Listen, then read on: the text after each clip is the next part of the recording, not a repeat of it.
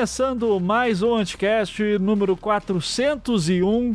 Então, a cada vez que eu falo o número, eu fico surpreso com a minha própria perseverança em continuar falando de Brasil, né? Então, estamos aqui para falar sobre esse livro que fez um barulho gigantesco no ano passado, como as Democracias Morrem, do Steven Levitsky e Daniel Ziblatt. E uh, temos aqui um time excelente para conversar sobre isso, começando aqui com a nossa querida cientista política, Tatiana Chicarino, que estava no México até pouco tempo. Não, não negue, Tati. Seja não, muito bem-vinda. Não, Obrigada, Ivan. Quase que eu não voltei, em 30 dias lá, ai que beleza. Depois voltar pra cá, meu Deus. Imagina. Mas legal, valeu, porque hoje eu não vou precisar falar da Veja, né? É. Falar de outra coisa. Não, que, que você, não, você não sabe ainda, vai que eu puxo aqui alguma coisa. Vai que, né? Temos aqui também a nossa querida Júlia Matos, que participou das festividades do podcast 400. Tudo bom, Júlia? Tudo bem. Vocês estão bem, gente? Tudo ótimo. Melhor agora. E para estragar aqui esse time tão bacana, temos nosso odiado amigo Felipe Figueiredo, do Xadrez Verbal. Boa noite a todos, fico aqui lisonjeado com a presença das duas convidadas. E eu não participei da gravação do programa 400 porque ele foi gravado num horário infantil que me possibilitou, e eu estou me sentindo que nem no colégio, porque eu vou falar de um livro que eu só li o resumo. Ótimo. Já entregou. Mas quem precisa Não, eu tô ler sendo livro? transparente aqui. Não li o livro. Claro, um puta livro, em algum momento eu vou ter que ler e tal, só que só li o resumo. tá ótimo, porque, puxa, quem me dera se tivéssemos aqui entre nós uma pessoa que deu um curso sobre esse, esse livro Eita. no início do ano. Né? Será que tem alguém aqui, ô Tati, sobre É. isso, de repente? Sacanagem, hein? É, mas, inclusive, já, já fala um pouquinho sobre isso, porque eu lembro que ano passado, quando saiu esse livro, a gente ficou conversando um pouco de, ah, vou fazer um programa sobre isso, tarará. É, acho que você estava lendo ainda na época e devia daí preparar isso para o curso e tal. É, você que estudou mais, então, o contexto, o livro e tudo, você pode falar um pouquinho sobre os autores e sobre como que surge esse livro, por que, que ele é escrito, tudo mais? Bom, vamos lá, né? É, eu acho que o livro ele teve uma recepção muito legal aqui no Brasil, né, no, no, final do ano passado, por conta do contexto das eleições, né? E aí, o, eu, eu não, não, me lembro agora se foi o Steven ou o Daniel, um deles é, veio aqui para o Brasil e fez uma, uma palestra no Instituto Fernando Henrique Cardoso. E isso tem aí no YouTube para quem quiser assistir, e é muito interessante, porque tá o Fausto de um lado, o Fernando Henrique do outro, e ele no meio, falando sobre os indicadores né, que, que levariam a, a gente identificar um autocrata. E tudo, e ele fala: o Bolsonaro faz o checklist completo dessa lista, né? E os dois fingindo que nada estava acontecendo, isso antes do segundo turno, né? Uhum. Então, eu acho que por conta desse contexto aqui no Brasil, esse livro tomou essa proporção. E também teve muita crítica, enfim. É, eu acho que o livro ele não responde a todas as nossas inquietações, longe disso. Mas eu acho que é legal para a gente considerar o lugar que eles estão falando, né? Então, são dois autores que têm como referencial teórico fundamental, assim, a democracia liberal, mas a democracia liberal estadunidense. Então, uhum. isso é muito importante, porque as pessoas começaram a falar, ué, mas e qual é a saída? E a saída deles é a partir dessa perspectiva da democracia liberal. Isso. E aí eles vão usando todos aqueles indicadores numa ciência política bem normativa. Então, eles têm alguns autores que, que influenciam o pensamento deles, e principalmente o Robert Dow, o Samuel Huntington, que são autores que vão aparecer muito ali, né? E além disso, os federalistas, né? Que são, então, ele também usa muito. E aí eu acho que a crítica por parte da esquerda, que eu, que eu concordo né, com a crítica, é que ele coloca no mesmo balaio o Chaves, o Hitler, o Mussolini, enfim. Hum. Então, a partir desses indicadores, então é uma ciência política bem estadunidense mesmo ele vai elencando e verificando isso, né? Onde tem onde eu consigo verificar esse comportamento autoritário. Então ele coloca todo mundo no mesmo balaio. Então tira essa a, a questão do capitalismo, da disputa é, de, de poder, a, as questões ideológicas, elas ficam ao largo, né, da, da da reflexão deles, mas de toda forma eu acho que é bem interessante porque eles trazem algumas questões lá que, que são muito pertinentes para a gente pensar o contexto que a gente está vivendo aqui no Brasil, né? Agora, então, o Bolsonaro realmente aparece ali, embora não apareça a figura dele. Sim, né? como um bom americano, isso é bem importante você falar, né? Um bom americano, ele, ele não consegue problematizar o capitalismo em si, né? Ele, ele parte Nada. da premissa do capitalismo é ótimo, é isso que permite justamente uma democracia liberal plena e o Trump é uma ameaça. É, é basicamente é, essa. É, ele faz muita falsa equivalência também no livro dele, Ivan. Eu acho que é um livro muito interessante, como a Tatiana falou. É uma leitura que vale a pena, mas tem momentos que você para e assim, pera, você está comparando limões com jacas. Exatamente. Não, não dá para entender.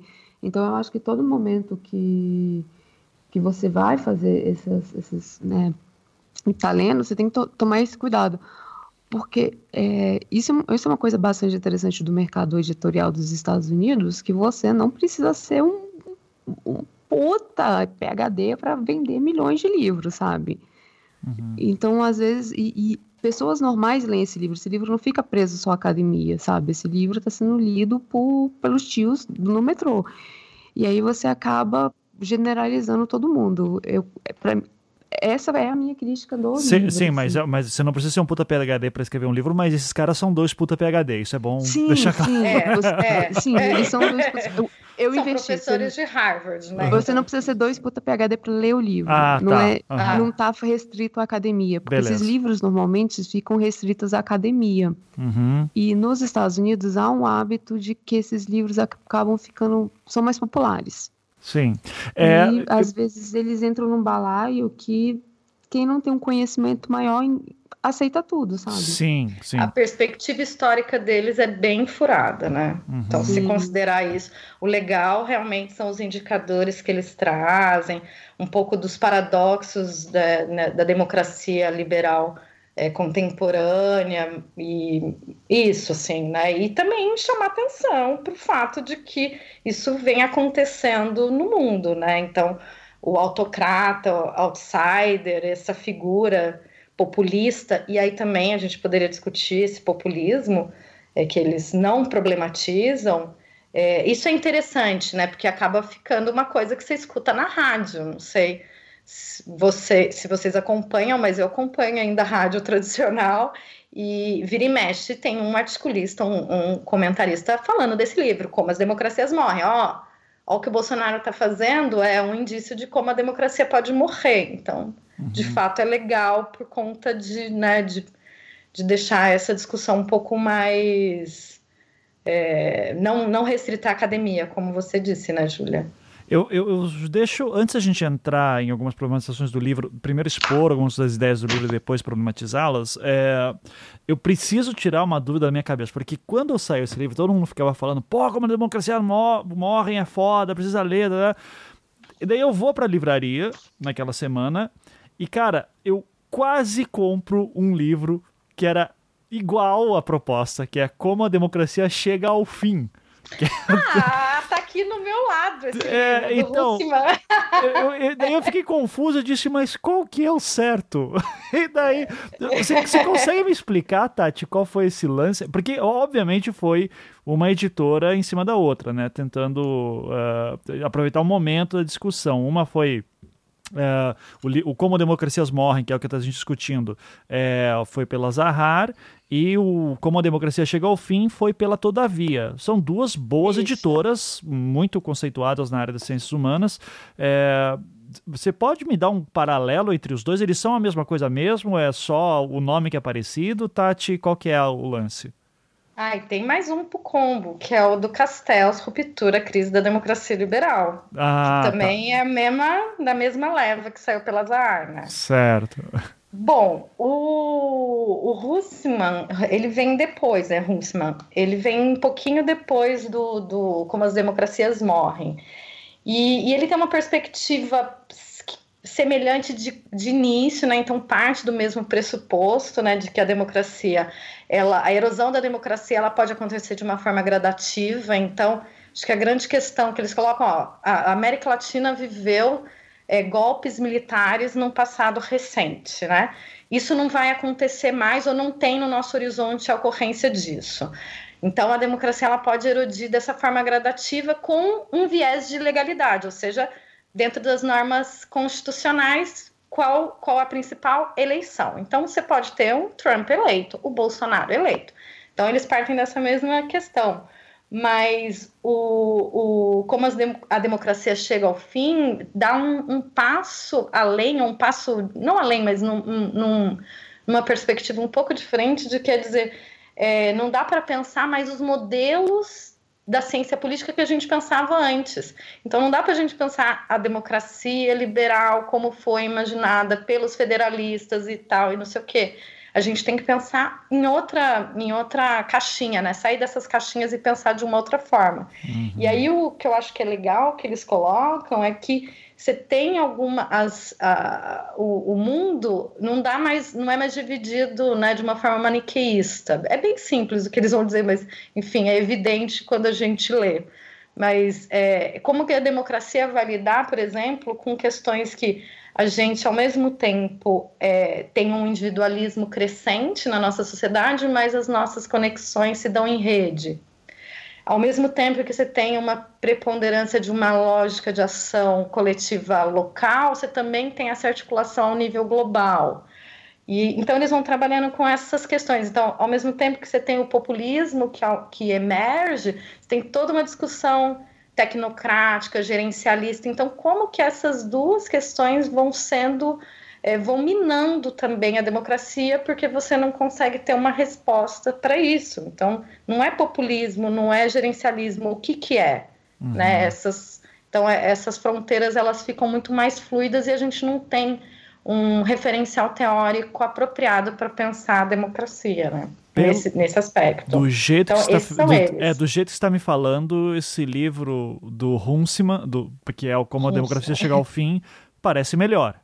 É, é legal, é legal. É, ele é bem interessante. Tá. Eu, eu curto o do Castells também, que eu acho que ele, que ele traz umas questões interessantes a partir de toda a história, né, de, de a reflexão que o Castelo já vem fazendo há algum tempo, né. Uhum. Então ele, esse ruptura, ele pega um pouco do que ele estudou, é, que tem aquele livro Redes de Indignação e Esperança, então um pouco daquilo para pensar que, ah, bom, a democracia liberal está numa crise que é uma crise que já vem acontecendo desde 2000, 2008, né? Então ele vai pegando todo esse histórico. Então é bem interessante, a perspectiva dele é diferente. Ele fala muito do 15M, né, da Espanha, dos indignados e tal. Mas, bom, existe uma crise de representação aqui, governantes e governados não se entendem mais. E aí, nesse, nesse, nesse bolo aí, você começa a ter essa polarização e demandas que ficam flutuantes aí, né? Não, quem que vai conseguir capturar isso? Sim. essa indignação? O autocrata. E aí a democracia vai para o beleléu, essa democracia liberal. Mas aí ele entra para o capitalismo, né? O, o, o Castells vai fazer discussão do capitalismo, de como a democracia e o capitalismo estão sempre em choque, né? Uhum. Democratização e capitalismo selvagem não, não combinam. Sim, beleza. É, bom, então voltando aqui, elucidando essa a minha dúvida é, existencial desde sempre quando eu vi esse livro, Começando então pelo Como as Democracias Morrem.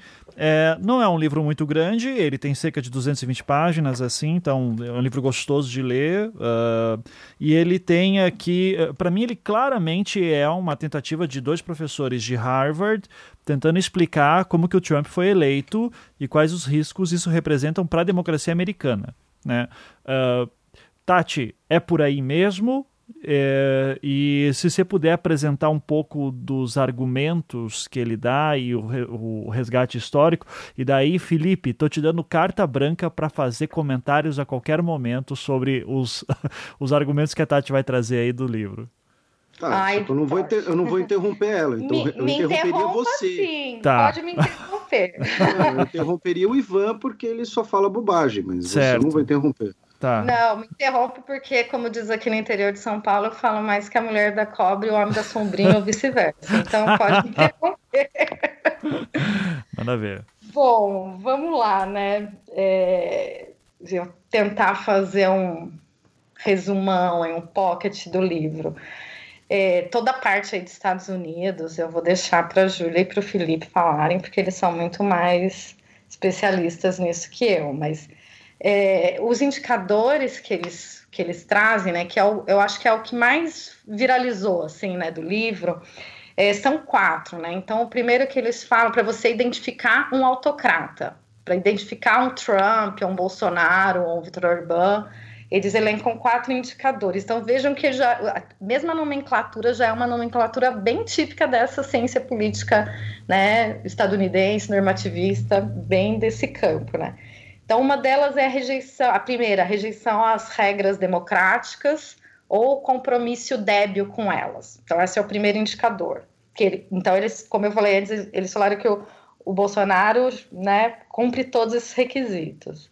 A segunda é a negação da legitimidade dos oponentes, ou seja, é pensar que aquele meu oponente temporário naquela eleição não é um oponente apenas, ele é um adversário e, e por ser um adversário ele está é, numa narrativa de eliminação. Então eu tenho que eliminar que, aquele adversário. Então o Trump faz isso constantemente e o Bolsonaro também, né? Se a gente acompanhar essas falas absurdas deles.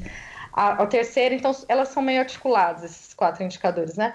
A intolerância e o engajamento à violência, então, mais armas, né? Então, nessa coisa da, da violência como um modo de se fazer política. E, por fim, a restrição às liberdades civis, e eles elencam como especialmente é, uma liberdade civil a liberdade de imprensa. Então, também a gente vem, vem vendo esse ataque. E aí, o que é legal dentro disso, é que eles vão falar, bom, que é uma coisa que na ciência política tem sempre essa, esse embate, né? São basicamente dois campos de conhecimento aí. Uma que é mais institucionalista, partido, legislativo, executivo e tal, e a outra que é mais culturalista, que é pensar, né, como como a gente vive, quais são as regras informais da democracia no nosso, no nosso cotidiano.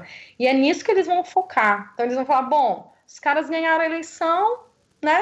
de uma forma correta, vai. Não, não, não teve nenhum ataque, uma afronta à eleição. E aí, o que, que, é esse culturalismo que eles estão falando, né? Chamam de grades flexíveis de proteção. São essas regras que são interiorizadas pela gente, né? Eles dão um exemplo de, de basquete de rua, mas a gente poderia. Então, são regras que, que não estão na, na lei, né? na, no, na Constituição, são regras que a gente vai vivenciando. E eles estão falando que essas regras elas foram corrompidas, elas já não existem mais. E aí eles elencam duas, basicamente. Mas, de novo, assim, eles estão sempre olhando, eles estão olhando muito mais para o sistema político do que para a sociedade civil ou sociedade em geral, né? Então eles falam a tolerância a, mútua, então, né, tolerar o meu, o meu oponente, entender que a oposição é uma parte da democracia e tudo mais, e a outra que eles chamam de reserva institucional ou contenção, ou seja, não é usar a letra da lei a ferro e fogo. E eles usam o exemplo do impeachment. E aí isso é muito legal para a gente pensar o impeachment aqui do Brasil, na, da Dilma, que a partir da perspectiva deles, é quando começa essa, essa proteção da democracia a se esfacelar. Tá bom. Ainda que ele só teve, passou por todos os ritos constitucionais, o STF avalizou, os, os, de, os deputados votaram, quer dizer, você rompe essa, essa, essa dimensão democrática que, é, que, é, que faz parte da nossa sociabilidade. Aí você passa a não acreditar mais nessa democracia, né? Então, é, é, um pouco isso. E aí eles falam que, em defesa da democracia, o autocrata ele vai surgir subvertendo a própria democracia. Então ele falar assim, bom, é, e é um discurso que a gente ouve pra caramba, ó, tá tudo corrompido, precisa fazer uma limpeza nisso tudo, então eu vou surgir como esse esse líder forte que vai ser capaz de salvar a democracia. E, na verdade, ele vai subverter a democracia e é a partir disso que a possibilidade de, de, de, corromper a democracia, né? Sim. Mas o que, é, o que é muito interessante, que daí eu acho que o Felipe e a Júlia podem ajudar a gente a pensar nisso, é que eles falam, eles traz, traçam um paradoxo final, assim, que eles falam que a, a, no, no, nos Estados Unidos a, a, eleição é diferente, né? Não é uma eleição direta como aqui, e eles chamam a atenção para os guardiões da democracia, que seriam a votação nas primárias, né? E aí eles falam: o excesso de confiança nesses caras é antidemocrático, mas ao mesmo tempo, o excesso de confiança na vontade popular pode nos levar a eleição de um autocrata, porque a eleição pode estar calcada em discurso de medo e, muitas outras coisas. Então, é um paradoxo de democratização. Fala, pô, então, se você dá muito poder ao povo, eles podem votar num autocrata, mas ao mesmo tempo, se eles ficam lá, se o sistema político fica com muito poder, isso não é democrático. Então é esse paradoxo que eles estão trazendo. E aí, bom, tem uma discussão enorme em torno disso, né? Como a uhum. gente como a gente vai lidar com, com, com essas questões. Né? É, é, Tati, se eu bem me lembro, tem uma parte que acho que foi a parte que mais me incomodou, assim, em que ele fala sobre os guardiões da democracia ele começa a falar como os partidos políticos têm que começar a ser filtros que guardam a sociedade para possíveis autocratas. Então, Exatamente. Ele fala, é, é, é, mais ou menos assim, né? Algo do tipo, a sociedade ela pode ser levada por emoções, então quem tem que ser a figura racional ali tem que ser os partidos que não podem deixar figuras como essas uh, populistas aparecerem, que elas co vão corresponder a um risco à democracia. Os partidos têm que representar esse amor à democracia, mesmo quando Cara, é, é, é tão. É, é foda, elitista pra caramba. Né? É, é, tão elitista e é tão sonhar com utopias, sabem? Que todos são lords ingleses. É... Mas. Enfim, as, Desculpa, Ivan. A impressão que eu tenho é que ele escreveu esse livro lendo os textos do, do Madison, do Hamilton. Ah, certeza. É. E, e que, porque era esse tipo de papel que eles esperavam, sabe? Porque, assim, é, o sistema de primárias nos Estados Unidos, ele permite tanto que uma pessoa interessante chegue ao poder, quanto um maluco, né? Então, não adianta. Se você quer deixar o, sem, ah, o partido tem que escolher, você vai ter que acabar com o sistema de primárias. Se acaba com o sistema de primárias, o, o que ele entende como democracia norte-americana não vai funcionar durante bastante tempo. Uhum. É, no, eu acho que é isso mesmo. É, e, e, num país. Com, daí é esse o ponto que você começa a ler, dizendo: ah, vou ler esse livro para tentar entender o que rolou no Brasil. Daí você fica tipo, hã? não, não, tá me ajudando é. muito, meu amigo. É, e, é. e, aí eu acho. Fala aí, Felipe. Não, e, e aí eu acho que entra um. Novamente, lembrando, não, eu não li o livro, eu sei algumas ideias que ele expressa, eu estou comentando a, a discussão que é o seguinte: é, um problema de você criar essa, essa regra universal de como as democracias morrem, e especialmente partindo dos Estados Unidos, que, como a Júlia lembrou, por exemplo, é, foi fundado em bases muito idealistas sobre democracia, sobre iluminismo. E né? elitistas. Elitistas é. também, né? Mas uh, os Estados Unidos, querendo ou não, Tá? Você gosta dos Estados Unidos. E quando eu digo gosto dos Estados Unidos, não estou falando da Disney, não estou falando de querer morar em Miami, até porque em Miami só tem agora, né? Enfim, tem mais brasileiro do que estadunidense. Mas o meu ponto é: os Estados Unidos têm um histórico democrático muito forte. É claro, eles às vezes levam ah, essa, essa defesa da liberdade externamente ela é hipócrita e internamente eles levam alguns extremos do tipo, não, é, nós temos aqui liberdade, então por isso eu posso ter um arsenal de guerra na minha casa. Mas, querendo ou não, os Estados Unidos é um país que tem uma tradição democrática muito grande e muito forte, especialmente no campo da ideologia. No uhum. campo da prática, Aí a gente, né, escravidão até a, a Guerra Civil em 1861, uh, ah, depois a segregação, leis de Jim Crow, tudo mais. Mas na ideologia tem uma democracia muito forte. Né? Uh, e herdando, inclusive, parte desse comportamento elitista do, do iluminismo escocês que influenciou lá a Revolução Inglesa quando eles decapitaram o rei deles. Só Mas que. Posso, posso fazer uma pergunta a, só para pegar o gancho do Felipe? É, vocês. É, é uma democracia, principalmente nos, nos, nas pequenas escolhas, né? Naquela coisa que você tem o, o seu grupo lá de igreja, que você vota, não sei o quê. Mas vocês consideram uma democracia no sentido que a gente considera uma de democracia quando você trata de gerrymandering e colégio eleitoral? É. Uhum, é. Então, o colégio eleitoral o, o, colégio eleitoral, eu acho que dá para discutir. O gerrymandering, de fato, né? Só, só né, contextualiza para o pessoal o que é o gerrymandering. Isso, a gente tá, já explicou em anticasts passados, mas é bom lembrar. Temos ouvintes novos, afinal de contas, né? Então... Posso pegar o conceito bonitinho, porque eu estou preparando uma pauta de gerrymandering, então eu tenho um conceito muito bonitinho aqui, organizado dentro do meu caderno, porque claro. eu sou uma pessoa que faz pauta, pauta em caderno, porque a gente, né, não consegue evoluir de jeito nenhum. Tá. É, o gerrymandering ele é, um, é o hábito de você criar ou reformular distritos que para beneficiar um grupo político. Quer dizer que a ideia é o seguinte: a ideia é de que você vai ter certeza que o seu candidato vai ganhar dentro de um distrito com o mínimo, com a margem mínima, e que o seu oponente vai ganhar em um distrito só com o máximo de votos. Então a ideia é simplesmente, cadê o nome bonito? É, redistrito. Não, não sei falar a palavra, gente. Desculpa, eu sou péssima não, em é, português. É vou... você redesenhar os distritos, porque uhum. eles têm a ideia de que um, uma pessoa um voto, né? Eles fazem é, essa ideia de conseguir.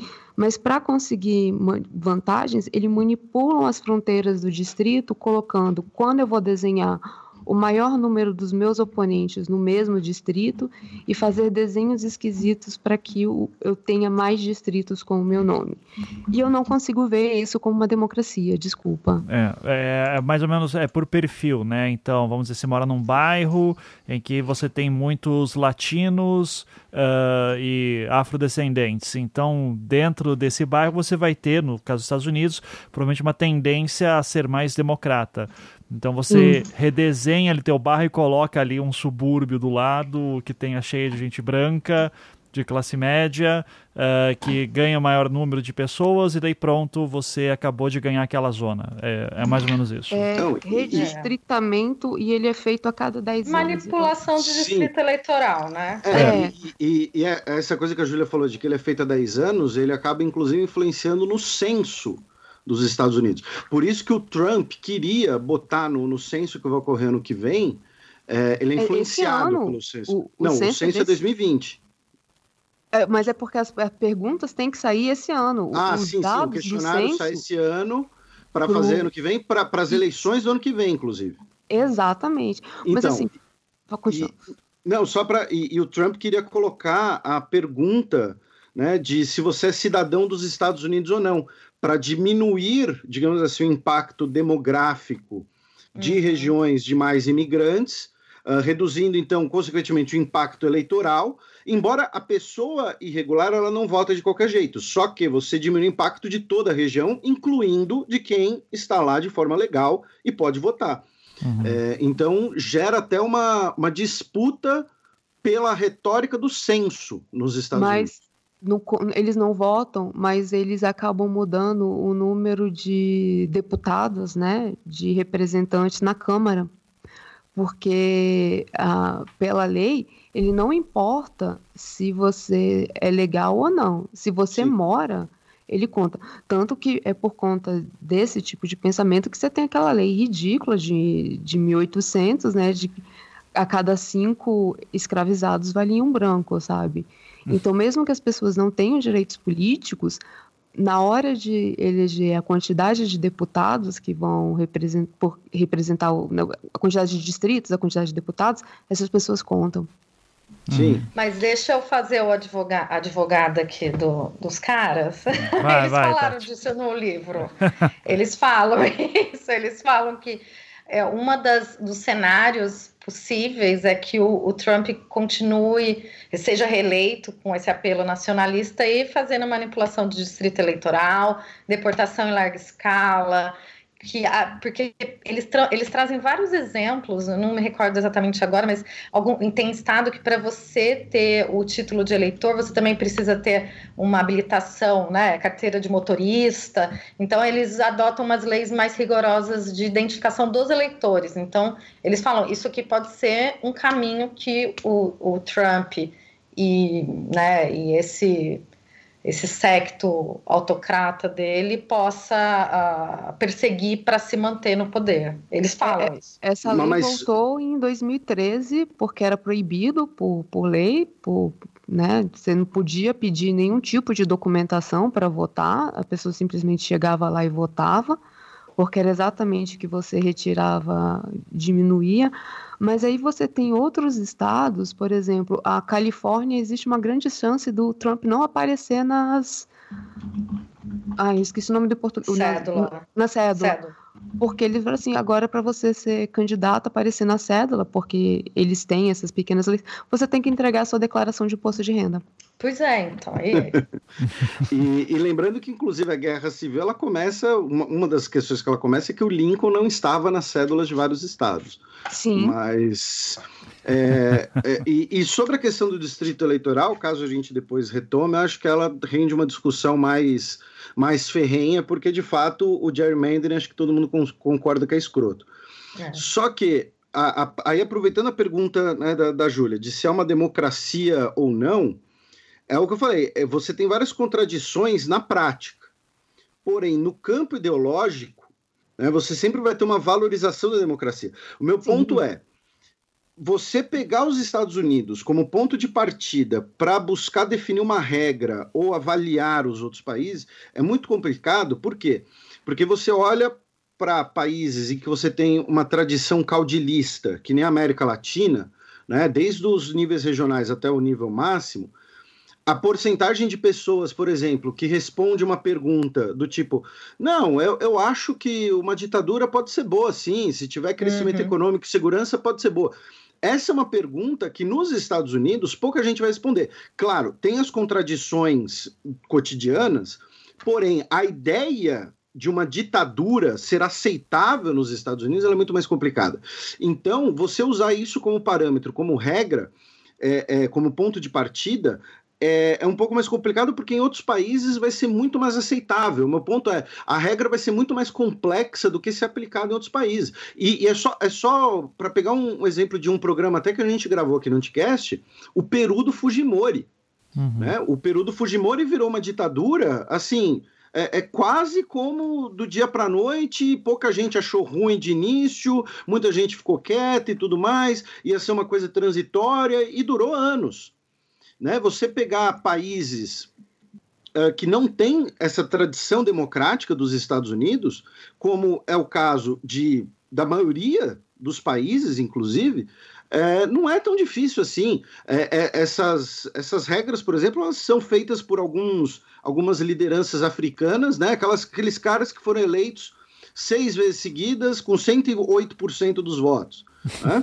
uh, você pegar alguns países, por exemplo, Sudeste Asiático, né? em que na Tailândia você tinha, entre aspas, bem entre aspas, uma democracia, porém a partir ali de um poder absoluto na mão dos militares, né? uma democracia tutelada pelos militares. Então, assim, é, é, acaba. Eu acho que o grande problema nessa discussão que a gente está tendo é que a gente está partindo de um ponto de partida muito mais tolerável, muito uhum. mais firme na defesa de valores ideológicos democráticos. Tanto que, assim, qual é a justificativa dos Estados Unidos para qualquer abuso? É a defesa da democracia. Olha, a gente precisa torturar o terrorista em Guantánamo para preservar a nossa democracia, em nome de algo maior. Ninguém fala, ah, não, a gente vai torturar o cara porque ele é um filho da puta. Porque a gente acha que ele tem que ser torturado, ou então porque ele é criminoso, porque aqui é assim mesmo, entendeu? Aqui roubou, você corta a mão do cara. Aqui no Brasil você vê gente defendendo essa discussão. Ah, não, ladrão tinha que cortar a mão. Uhum. Né? Então, assim, é, é, acaba sendo um pouco complicado porque outros países vão ter um nível muito menor de, de tolerância, digamos assim, a, em relação à democracia. Sim. Um é. abraço, inclusive, para o Ben Shapiro, que escreveu aquele. Foi, não, foi, não foi o Ben Shapiro, foi o. Ah, um outro cara aí que escreveu Em Defesa da Tortura. Que era tipo, imagine que você tem um terrorista preso, é, tem uma bomba que vai explodir em alguma cidade, é, e o cara basicamente dizia: numa situação dessas, eu acho que tortura seria possível. Não é o Ben Shapiro, mas é um outro cara aí que. E isso não é Ben Shapiro, isso é, é Comandante Spock. Tá? Comandante Spock. Em que ah. o, o, o bem-estar, a necessidade da maioria vem à frente da necessidade do indivíduo. Tá, ok. É, é. Mas estou brincando aqui, o Spock jamais torturaria alguém. E lembrando uma coisa importante: tortura é um método imbecil de você conseguir informações, porque 88% das vezes as informações conseguidas via tortura são falsas. Sim, exato. Já vou conseguir o nome do cara aqui, é, mas é que é um cara famosinho, assim, é, só, só, me fugiu o nome agora. É de, desses neo-ateus que aparecem na TV direto nos Estados Unidos. Principalmente aquele programa da HBO lá que o pessoal gosta. É, enfim. O, o cara que é islamofóbico. Bill Maher? É, o Bill Maher. É, é, Bill, não, pera. É, o Bill Maher, ele vai direto no programa do Bill Maher. Uh, e eu não lembro o nome do cara ainda. Mas já, já, já encontro. Bom, mas voltando aqui para a discussão é, do, sobre o livro em si. É, uma das coisas na época que, das eleições e que eu, quando estava conversando com alguns caras que iam votar no Bolsonaro tal, e o medo do PT ganhar porque o PT vai instaurar, vai instaurar uma ditadura, aquele papo de novo constituinte, uh, regulação de mídia, que tinha muito, principalmente no primeiro turno, né, e principalmente quando o Lula ainda, uh, teoricamente, era o candidato. Uh, eu via muito a galera falando, pegando esse livro aqui e dizendo: olha só, tudo isso aqui o PT já fez. Então, então reje... nos quatro critérios aqui, né? Ô, louco. Rejeição das regras democráticas do jogo ou compromisso débil com elas, né? Então, por exemplo, os candidatos rejeitam a Constituição ou expressam disposição de violá-la, né? Falava, ó, o PT já tentou, ó, veja o caso do mensalão, quantas vezes a gente já teve tentativas de violação de, do, da Constituição brasileira, é, negação da legitimidade de oponentes políticos. Ah, lembra aquela vez que o Lula falou que o PSDB tinha que ser extinto porque era um partido só de rico e não sei o que, tarará. tolerância, o encorajamento à violência. o PMDB que ele falou que tinha que extinguir? É isso, o PMDB tinha que ser extinto. Nossa, mas depois é. ficou amiguinho, né? É. Sim, ele foi assim. Eu acho que foi. Não, não, não. Ele falou isso do DEM, que o DEM tinha que ser extinto. Já, já relembro, ó. Eh, Lula. Mas, mas era o DEM ainda ou era o PP? Né? Era DEM já. É PFL, não era PP, PFL. Era, ó, o, ó, o Precisamos extirpar o DEM da política brasileira. Tá no G1, 13 de setembro de 2010. É, que o Rodrigo até fala que Rodrigo Maia, presidente do DEM, rebate a ponta desequilíbrio de Lula.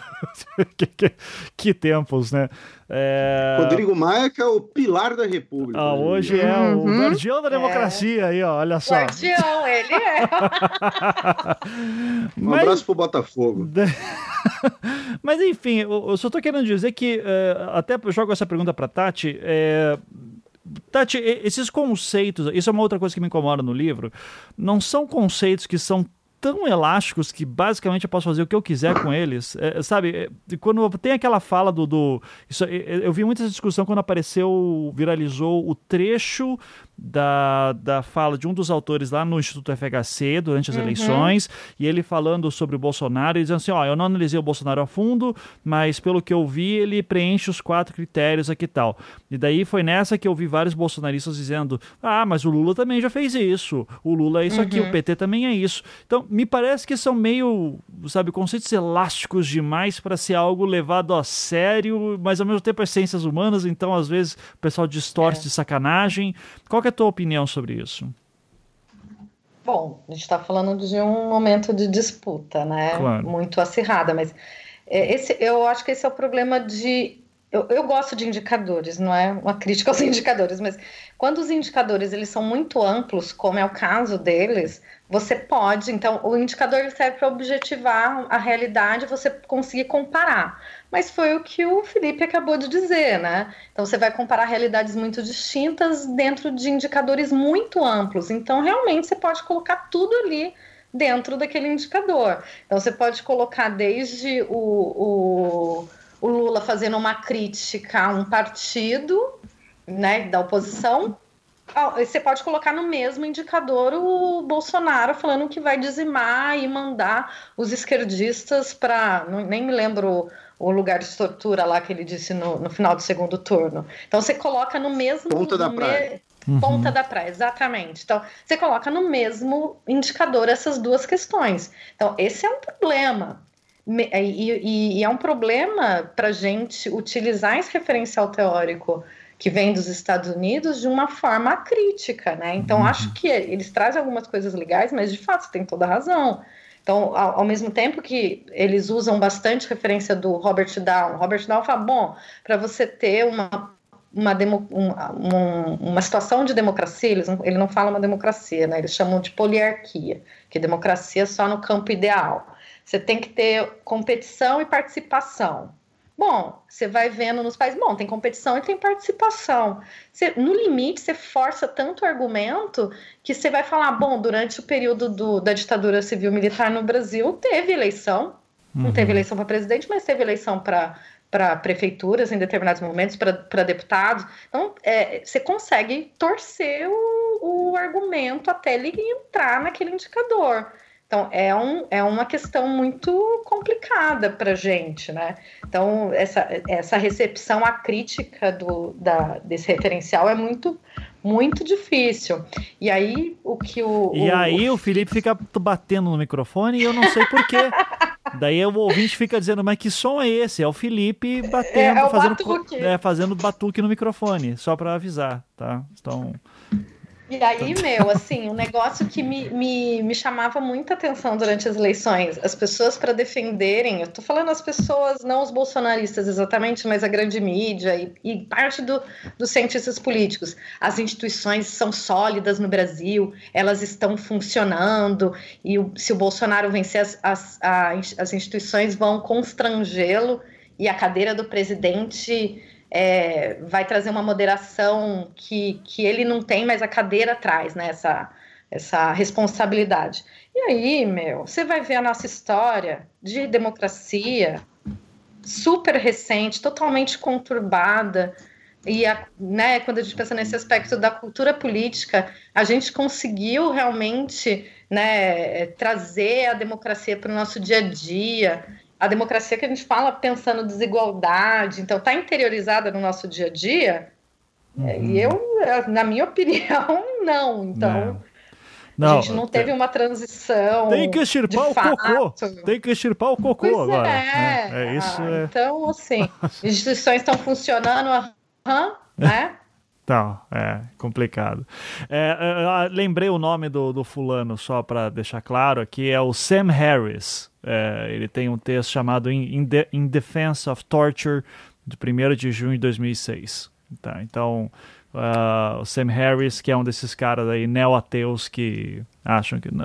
Enfim. Né? O que, que você tem contra pessoas que não têm religião? Você tá aí todo fundamentalista aí. O que, que foi? Porque Deus é importante na vida de todo mundo e eu vou defender isso. Não. É, mas é, é, é, só que me, me incomoda o movimento neo-ateu dos caras que acham que pessoas com religião são estúpidas. É só. E o Sam Harris é um desses caras. É, daí é, daí ele, ele, vai, ele tá falando em defesa de tortura, ele tá pensando principalmente em fundamentalismo islâmico, daí ele coloca todos os muçulmanos dentro de uma caixinha. É, Daí ele vai ah, dizer. Entendi. Então agora você quer é. estar defendendo essa religião que quer destruir o Ocidente. É isso aí, Felipe. Agora diz que você está brincando, né? Porque senão tem gente que leva a sério, tá? Vai então, acreditar. É, é tá. Então... Eu, eu, não falei nada, você que presume que eu estou brincando. Tá certo. Eu sou, sou, a favor de uma cruzada. é, o famoso cruzado de internet, né? É. Exatamente. Eu vou, vou, aqui jogar Stronghold 2. E, e, convocar uma cruzada no YouTube. É, é isso aí. É isso que a gente tá precisando mesmo. É, eu vou pegar toda essa discussão e colocar num contexto que eu achei bem curioso dos últimos dias. Inclusive, quando eu tive o desprazer de almoçar com o Felipe em São Paulo recentemente, é, eu joguei. A comida estava boa. A comida estava muito boa mesmo, assim. Mas você lá estragou tudo. Então. É, okay. Mas tem, tinha, sei lá, eu estava em São Paulo e daí início de agosto, não sei porquê, no Twitter começou uma discussão bizarra bom, é o Twitter. É, daí a discussão bizarra ocorreu entre a Sinara Menezes, lá do Socialista Morena, e o Pedro Dória, lá do My News, Globo, enfim, Estadão, CBN. É, e daí era basicamente assim: alguém falou que o. Alguém falou alguma coisa pro Pedro Dória, o Pedro Dória falou no Twitter, ah, eu não acho que o Brasil vai virar uma ditadura militar, mas eu acho que ele pode virar uma democracia iliberal. Daí teve a galera que começou a zoar ele pra cacete, assim, que mané, você tá inventando palavra aí, Rogerinho, né? O que, que você tá falando? É, e daí a Sinara Menezes faz um tweet Uh, o seguinte: ansiosa para ver o Pedro Dória chamar a Arábia Saudita, que esquarteja jornalista, mas é aliado dos Estados Unidos, de democracia iliberal. Daí o Pedro Dória responde: aquilo também não é uma ditadura, é um regime totalitário como a Coreia do Norte. Democracia liberal é a Venezuela de Chaves, ditadura é a do Maduro. Daí, assim, assim, eu tô longe de ser um cientista político, né? Mas assim. A gente sabe. É, obrigado. Mas é, é, me pareceu tanta cagação de regra numa, num momento só. E, e de novo, eu, eu, gosto do Pedro Dória. mas, é, mas é. Eu gosto mesmo porque ele fala essas coisas que eu fico com raiva. Eu digo assim, não é tão simples assim as coisas. as coisas não entram em caixinhas e tal. E ele é um cara inteligente, ele sabe disso melhor que eu. Mas é. Eu, eu, eu até conversei isso com o Felipe, eu disse assim, Felipe, essa discussão faz algum sentido para você? Então, porque quando eu vi esse termo democracia e liberal, e daí eu fui ver que realmente é um termo que está sendo usado, é, eu tentei, eu tentei ver exatamente o que estava sendo dito, né? Porque a gente falou até no Anticast do, do, ano passado, a gente falou sobre regimes autoritários eleitos, o próprio caso do Peru que você falou, né? Uh, a gente chegou a citar ano passado, discutir um pouco, o próprio caso das, das Filipinas também a gente falou. É, o que, que, é essa tal de democracia iliberal que o pessoal está comentando? É, o que, que, é regime totalitário e ditadura? O Pedro Dória tá doido e só quer irritar a gente. Ele é um, ele é um grande é, trollador daqui da, da internet. Qual que é a sua opinião sobre tudo isso? Eu? Você, Felipe, é contigo mesmo. É, não, o, esse negócio da, da democracia iliberal é um termo uh, relativamente recente, tá? E o, ele foi um termo muito utilizado justamente para se referir, uh, no início dele, né? Para se referir a países latino-americanos, justamente países que ele surge para se referir a países latino-americanos e uh, países do chamado terceiro mundo em geral, que estavam fazendo aquela transição né, uh, democrática pós-Guerra Fria, regimes autoritários, né, muitos regimes autoritários anticomunistas, e que estavam passando por um processo de democratização, porém com muitos resquícios ainda dos governos autoritários da Guerra Fria. Uh, o termo, né, ele voltou à tona, digamos assim, por conta de um cara que também cumpre né, todos os quesitos do livro, e salvo engano, ele está presente no livro como exemplo, que é o Vitor Orbán, da Hungria. Uhum. Porque o Orbán diz, ele diz né, que deseja isso, tá? É, que deseja uma democracia iliberal, né? Porque ele, ele coloca ali que você tem que ter você tem que valorizar os, os valores da democracia liberal, porém você tem que ter comando. Né? Você tem que ter um elemento ali de, de organização do Estado, né? e, e, que, nem a, que nem a Rússia do Putin. A Rússia do Putin é um grande exemplo de democracia iliberal. Só que o, o termo democracia iliberal, ele, é, ao meu ver, ele acaba sendo muito utilizado no idioma inglês né? Ele acabou ganhando muita força no idioma inglês. Você não vê as pessoas usando essa expressão aqui no Brasil, por exemplo, ainda, uhum. de forma muito, muito difundida. É né? uma expressão muito usada nos Estados Unidos, né? na imprensa dos Estados Unidos, para se referir aos países do leste europeu, para se referir à Rússia, para se referir à Turquia do, do Erdogan, para se referir à Tailândia, como mencionei anteriormente. Por quê? Porque no a terminologia que você costumava usar mais é aquela terminologia usada pela. Uh, que, eu não sei se, se é invenção deles, mas acabou sendo difundida muito pela Economist, né, de você ter uh, democracias plenas num lado, no outro lado você ter os regimes autoritários, e nesse meio do caminho você tem uma gradação ali entre os chamados regimes híbridos e as democracias falhas.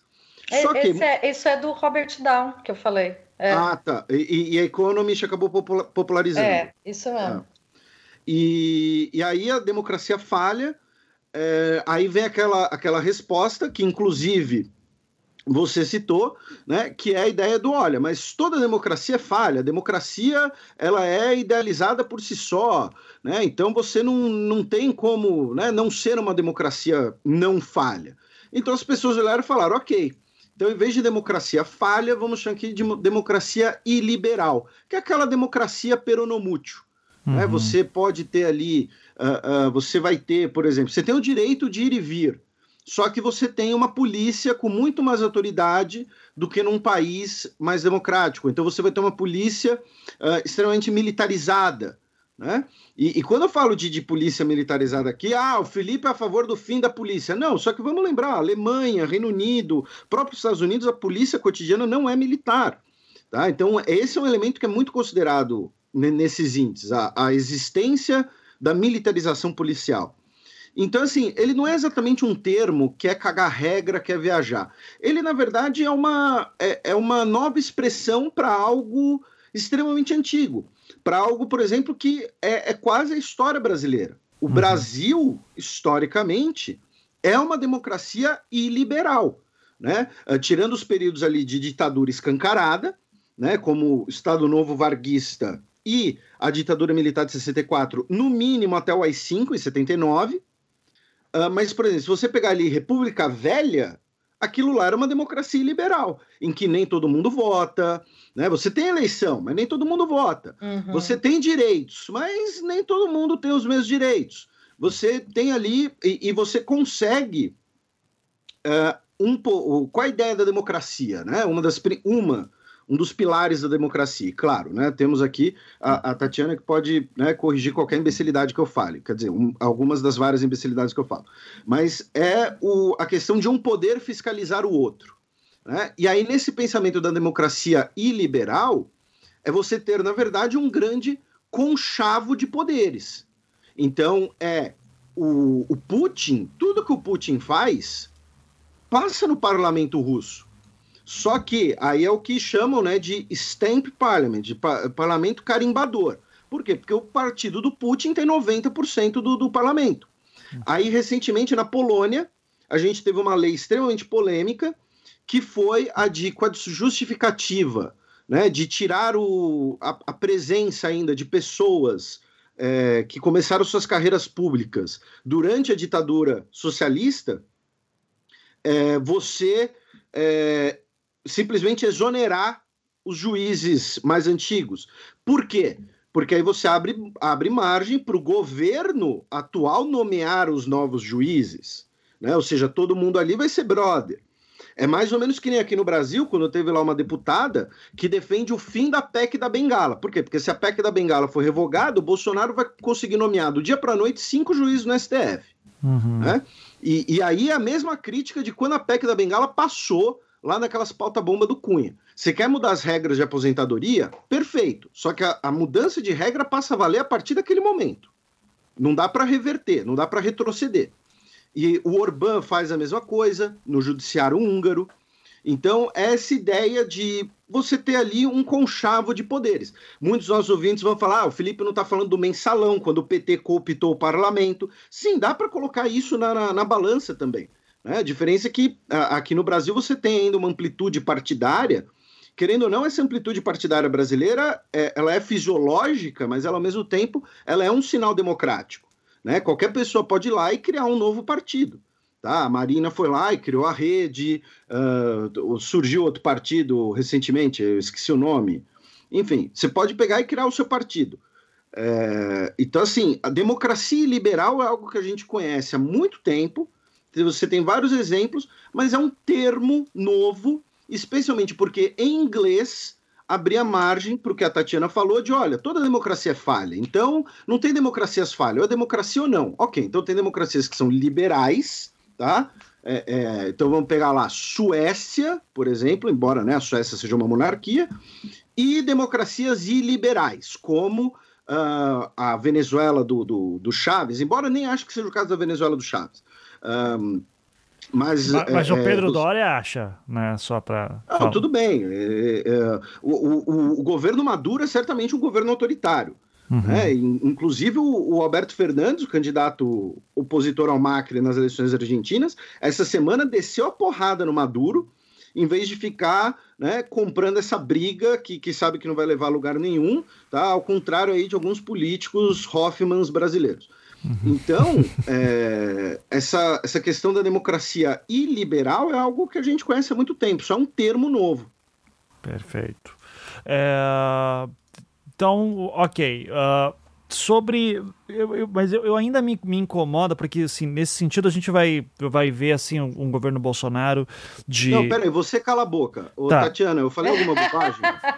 Não. Não, ok. Não, então. falou tudo legal, concordo. Tá. Júlia, Júlia, é, é, Júlia, eu, o Felipe falou alguma bobagem, alguma coisa que você gostaria de, de comentar também? Cara, eu só assisti a aula desses dois e foi fantástico, ah, então, que isso. Então, beleza. Então, é, posso continuar apresentando o programa, Felipe? Você me autoriza? Pode. Tá, obrigado. Eu posso... Um... Não, por favor, acho Tati. Que, que é, disso que o Felipe falou, acho que é legal, assim, para ficar um pouco mais claro, democracia, né?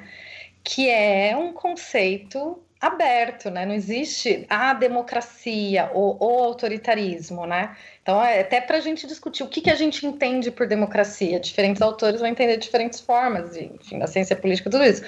Mas acho que tem dois eixos que a gente pode trabalhar legal e que o Felipe falou. Um deles é distribuição de poder. Então, como se organiza o sistema político, divisão dos poderes, separação dos poderes e tal que é muito nisso que eles vão ficar, né? Principalmente quando está falando de, dessa, desse referencial teórico. E o outro é o que a gente entende por democracia na organização da nossa vida, no nosso dia a dia. No Brasil, isso nunca chegou. Como o, o, o Felipe falou, você tem liberais no Brasil, escravocratas, liberais autoritários aqui. Isso sempre se combinou, né? Como diz o, o Sérgio Buarque, democracia não é não é para o Brasil. então, é, Sérgio Buarque de Holanda. Sim. Mas é, essas duas questões que, que, é, que é legal da gente pensar, né? Articuladas. Uma coisa é o sistema político, outra coisa é, é o que a gente vive. Uhum. E aí, meu, os caras vão disputar leis, né? O que, que é direito, o que, que não é. Então veja o que está acontecendo agora, né? Então, todas as é, o que você tem materializado como um direito trabalhista sendo solapado dia a dia. E a eleição permanece. E como que você coloca isso dentro desse, de todo esse verniz de democracia, ou que o Felipe chamou de democracia liberal, que o pessoal tem chamado, que eu realmente não, não, tinha, não tinha visto. Mas eu acho que faz bem, bastante sentido nisso. Então, você não tem uma democratização social, mas você tem uma democracia na organização da política, na distribuição de poder. Sim. Mas com é, um, um indivíduo que, que vai cada vez mais tendo essa autoridade consolidada na sua figura, até se transformar num autocrata, né, potencialmente, como, como é o caso dessas experiências que, o, que os autores relatam, o Urban e, e o Trump, mas que a gente poderia colocar aí ah, eles falam do Putin também, mas que a gente poderia colocar o Bolsonaro. Uhum. Acho que é isso. Assim. Eu tenho um pouco de receio em uh, falar ainda em questões. De, eh, quando começa a ficar nessa nomenclatura muito específica. É, é. Que o Pedro Doria fica falando aqui, sabe? De novo, de. Ah, isso aqui não é ditadura. Isso aqui é regime do, é, totalitário. Isso aqui é uma democracia liberal. Não é ditadura. Eu começo a ficar meio ansioso com tudo isso, porque a gente está tentando se achar aqui dentro do que está acontecendo. Quando, por exemplo, acabou de sair aqui no G1 Bolsonaro manda a Noruega dar o dinheiro da Amazônia para a Alemanha, para a Alemanha reflorestar a Alemanha, porque eh, parece a repetição da notícia de ontem, porque a Alemanha cortou os fundos, agora parece que a Noruega cortou os fundos da Amazônia também, e o Bolsonaro mandou dar esses dois dinheiros para é, a Alemanha ser reflorestada. Então, é, é, é, assim, eu não consigo nem chamar isso ainda de tipo, meu Deus, será que nossas instituições estão falindo, estão deixando esse maluco fazer tudo isso e estamos vivendo agora numa democracia liberal, ou vamos cair nisso, ou vamos cair numa ditadura? Porque me parece ainda tão capenga para ser qualquer coisa que tenha nome ainda é, do, do que a gente está vivendo agora. Então, o, o mas eu lembro muito de uma discussão que é, eu vi um tempo atrás, acho que no Intercepted, é, o podcast do Intercept, é, que eles estavam ainda. Que comprou o Anticast. Que comprou o Anticast, né? Isso de acordo com os channers.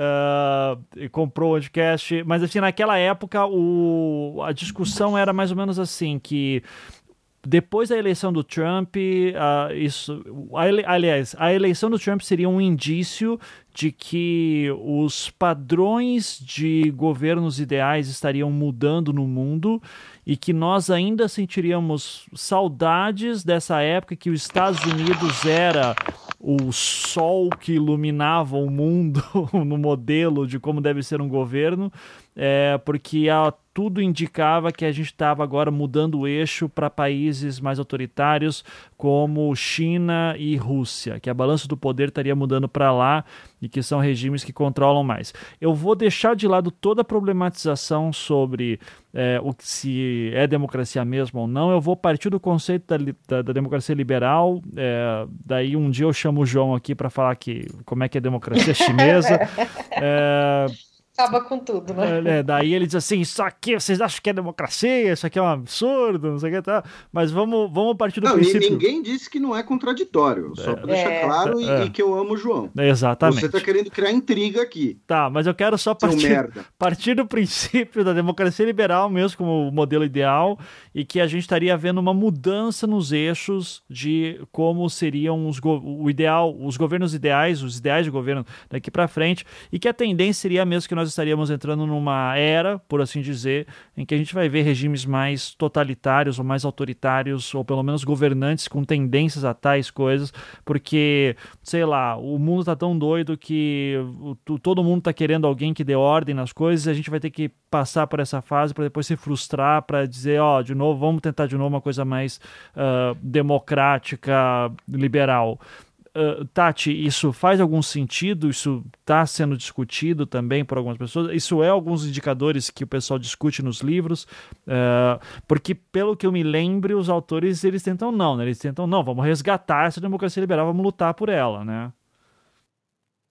Ah, na, na ciência política, acho que majoritariamente é a defesa dessa democracia, mas é, tem um, um, um, autor que ele teve aqui no Brasil recentemente, o Adam Przeworski, polonês, se não me engano, e aí perguntaram para ele sobre essa questão, né, da, as democracias estão morrendo e tal, e, e, ele teve uma, uma entrevista que o Fernando Limonge, que é professor aqui da USP, que, que o entrevistou, ele, ele fez uma reflexão bem interessante, eu acho, assim, que a gente tira um pouco disso, né? É, de ficar só focado nessa democracia liberal. Que ele fala, bom, a, a democracia ela está sofrendo erosões, mas ele vai além, ele vai falar é, o capitalismo e, e a democracia eles possuem antagonismos em sua essência.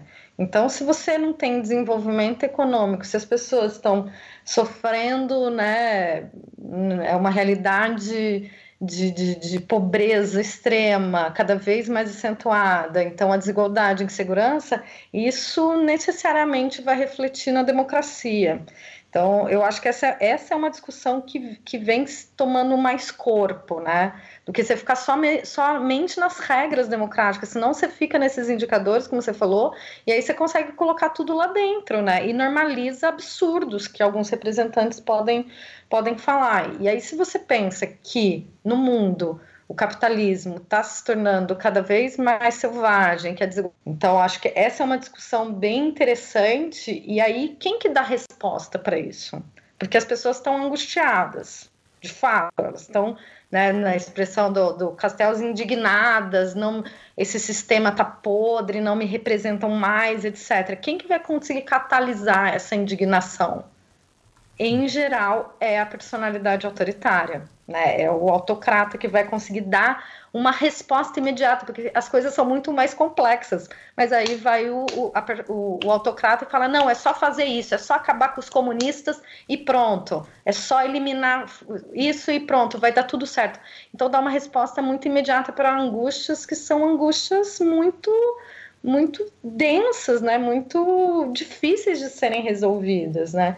Então tem toda uma, uma discussão aí que, que, que as pessoas vêm fazendo, uma parte né, da, da teoria política, muito voltada na, na, no referencial do, do Laclau, da Chantal Mouffe, que é falar, bom, tem essas indignações, essas demandas que estão dispersas, que estão flutuantes, essas identidades fragmentadas, e aí, como você faz com isso, né? Como que você consegue catalisar alguma coisa?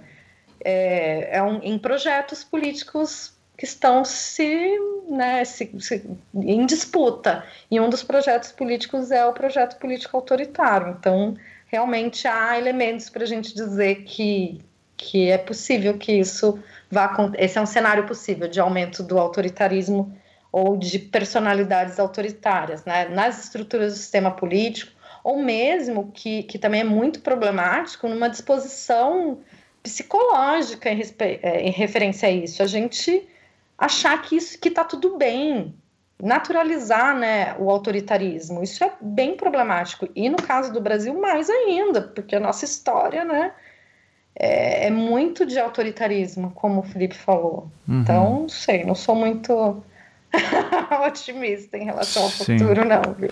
Então, Júlia, a gente até no último podcast que era para ser sobre memes de gatinhos, teve aquela hora que entrou a Bad, né? A gente começou a falar sobre tal, e eu te fiz uma pergunta que era a chance do Trump ser eleito, e você falou, olha, eu acho que vai ser.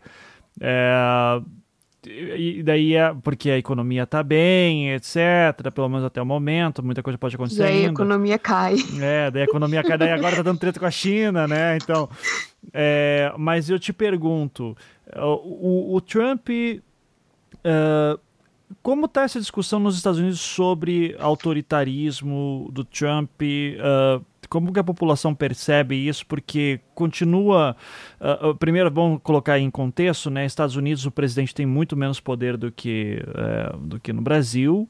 É, o, mercado é muito mais independente do que uh, no Brasil, por exemplo, mas so, então não dá para ao mesmo tempo que não dá para dizer que uma coisa influencia a outra, também dá para a gente pelo menos imaginar alguma coisa, mas eu fico pensando assim, será que uma eleição de democratas não seria necessário para daí, sabe, o mundo dar uma virada de páginas, assim, opa, vamos, sabe, todo mundo vira páginas, assim, ah, esque... os últimos quatro anos não existiram, vamos bola para frente e Uh, ou você acha que não, tá todo mundo achando o Trump massa e a chance dele ser reeleito realmente é grande e o autoritarismo dele contra imigrantes ou sua islamofobia, seus preconceitos, nada disso está influenciando. Tá tudo, tá tudo uma mil maravilhas ou isso aí não importa? Vamos por partes. É, o autoritarismo dele contra imigrantes, é, duas semanas semana passada ou foi duas semanas, o Felipe pode me corrigir, ele fez uma das maiores apreensões de imigrantes ilegais, foram 700 pessoas trabalhando. Ele acabou de passar uma lei dizendo que mesmo que você tenha entrado no país de forma legal, né, feito todos os trâmites, se você precisar de algum auxílio do governo, né, o food stamp, alguma coisa assim, você corre o risco de não conseguir o seu green card. E isso funciona para parte do eleitorado dele. Ele está gritando com a base. E o Trump está fazendo as eleições dele olhando o mapa. Ele não quer voto popular. Ele sabe que muito difícil ele vai conseguir voto popular. Ele quer o colégio eleitoral de novo. E a chance, a não ser que aconteça um milagre, que eu estava assistindo, eu estava ouvindo um negócio assim, a não ser que aconteça um milagre e o Texas realmente fique muito puto e mude, é, porque aí ele, se ele perde, se ele ganha, se os democratas ganham o Texas, aí ele pode perder, levar a Filadélfia, levar o Raio, que dane-se. Mas Ninguém mexe com o Texas. Oi? Ninguém mexe com o Texas. É, o Texas é o segundo maior colégio eleitoral, né? A Califórnia ele sabe que ele não leva. Sim. É, e, o, e aí o que acontece? O grande problema do Trump é que ele está fazendo isso para a base dele. E lembra quando a gente falou da pós-verdade, Ivan? Lembra uhum. que a uhum. gente fez um, um, programa sobre isso? Sim, éramos inocentes o, ainda. É, que a gente achava que era só uma retórica boa, bobinha. o Trump usa da pós-verdade de uma maneira, assim, absurda. Ele tem, tem vídeo dele falando isso, ele disse que não aconteceu.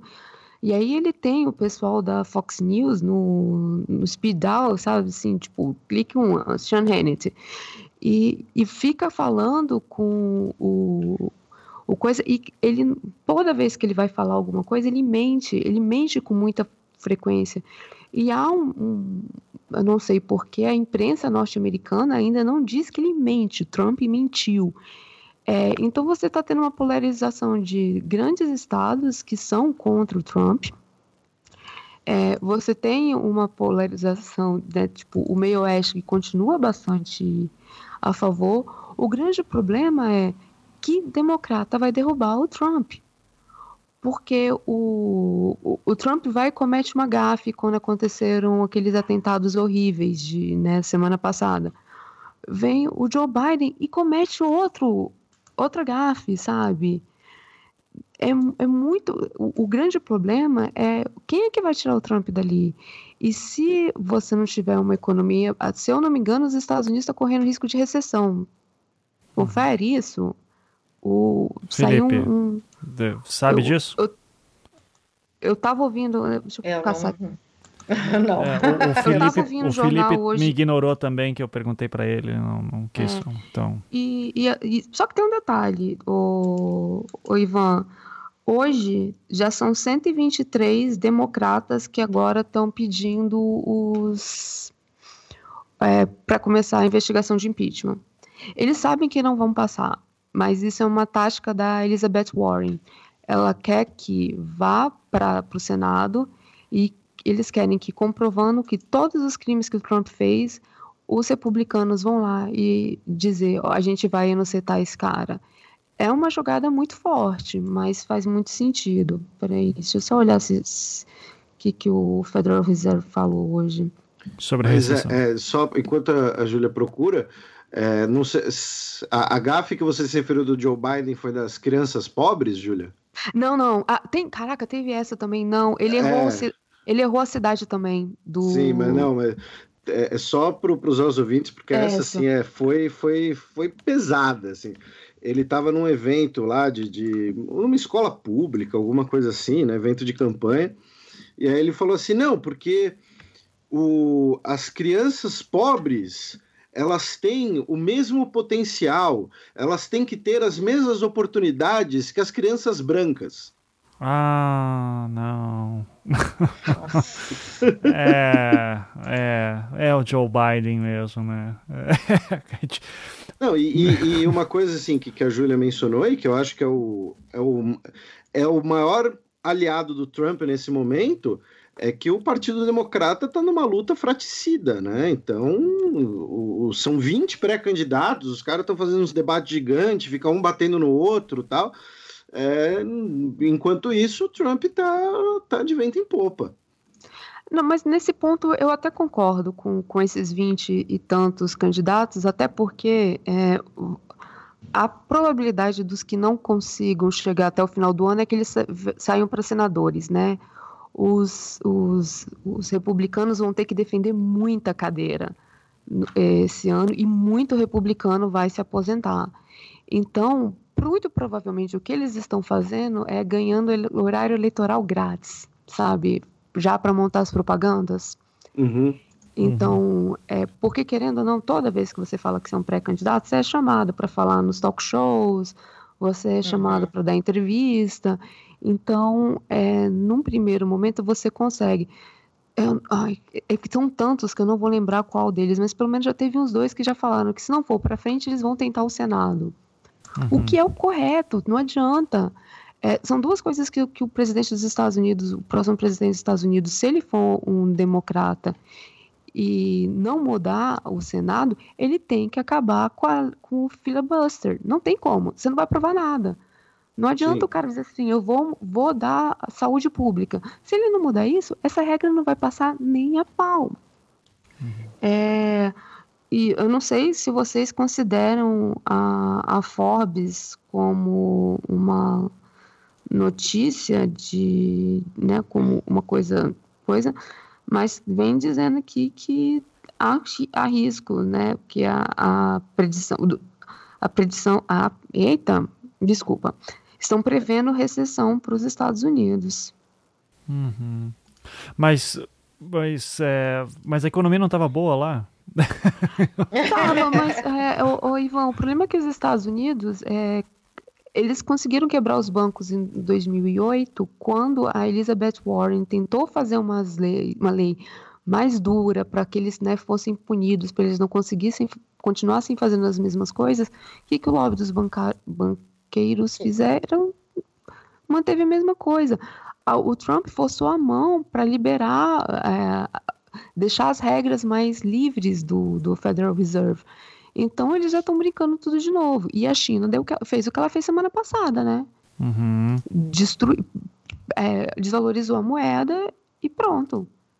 Sim. E, e aí, aproveitando o, o, o gancho da Júlia, é, não sei se, se dá tempo, se a gente vai comentar disso ou não, mas uma coisa que é importante de colocar que todo esse cenário de democracias iliberais, eles ganham força a partir da crise de 2008. Assim como, assim como a crise de 29 né, foi o que pariu a força do, do nazifascismo, a crise de 2008 ela fortaleceu muito a ideia do, olha, esse negócio de, de livre comércio, de liberalismo, de todo mundo é amigo, tá com nada, na Europa, isso vai se traduzir no, no, euroceticismo, né, que é o, é o francês que vota na Le Pen, dizendo que, olha, a gente banca o grego vagabundo que se aposenta aos 50 anos de idade, o, o Portugal que não produz nada e tudo mais. E uh, no resto do mundo surge essa ideia de, olha, é, e, e é uma daquelas é uma daquelas sabedorias populares que explicam a história, né? uh, tem várias. E, e uma Eu delas adoro. é farinha pouca, meu pirão primeiro. A, a Eu história, dessa. Então, a história é guiada por esse ditado. Então, esses momentos de crise, os países, as sociedades vão se fechar em si, elas vão se comportar de maneira mais egoísta e é aquela coisa, elas vão preferir abrir um, mão de algumas liberdades em troca de, de, segurança, entre aspas, em troca de estabilidade, entre aspas. Né? Fim Tanto da que... corrupção, né? Também. Isso. Aqui, no nosso e... contexto. Uhum. E, e, aí vai ser o que. E, e, aí os países mais vulneráveis a uma crise dessas, né, ou as regiões mais vulneráveis, as regiões dos Estados Unidos que mais votaram no Trump foram as mais afetadas pela crise de 2008. Uh, ah, a Turquia, o Erdogan, ele inicia sua carreira como um líder democrático, como uma figura de renovação no, no cenário político turco. E o cenário da crise de 2008 junto com todo o contexto ali geopolítico do Oriente Médio, vai fazer com que ele adote outro caminho. Inclusive, por conta da crise de 2008, a, a Turquia, né, fica muito evidente que o sonho turco de fazer parte da União Europeia vai ser adiado por pelo menos umas duas décadas, e o Erdogan fala: olha, tá bom, então já que a gente não vai entrar na Europa, porque a Europa agora está arrumando a casa, então vamos cuidar aqui da nossa vida e olhar para dentro do Oriente Médio. Então, a crise de 2008 é muito importante para compreender esse cenário atual, porque na época uh, muita gente subestimou esse aspecto político da crise de 2008 e também no Brasil a gente demorou para sentir os efeitos da crise, né? mas Posso... uma hora ela veio. pegar o gancho do Felipe mais uma vez. Uhum. É, além da, da crise política, 2008 traz de volta um nacionalismo exacerbado, né, como, como você voltou a falar, e no caso dos Estados Unidos, o nativismo está de uma maneira tão forte que é, as pessoas perderam o medo de ser preconceituosa, sabe? A ideia de América para os americanos, a ideia de América para os americanos brancos, é uma questão. O Trump vai tentar transformar as eleições de 2020 numa questão de nós, o WASP, contra né, é, brancos, anglo-saxões e protestantes, né, para uhum. evitar usar o termo inglês, desculpa, é, contra esse povo colorido que está chegando e que vão usar um argumento desde 1700 que são incapazes de se americanizar. Então, o, o grande questão dele porque essa semana, em um dos comícios, ele começou a criticar a loteria, ele começou a criticar todas as formas legais que você consegue entrar no, nos Estados Unidos, e o que dá a impressão é que ele quer apenas pessoas europeias ricas, o que uhum. não tem para que sair de casa, sabe? Não é esse povo que, que migra.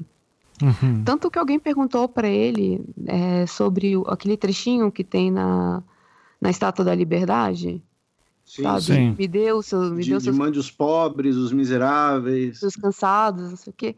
E, e ele deu uma, desconver uma desconversar, porque não é bem assim, sabe? Que não é para mandar esse, as piores pessoas. Mandem seus cansados, mas mandem os seus mais brilhantes. Então, a, a questão de costume não vai ser apenas a questão econômica. As questões de costume vão vir muito forte.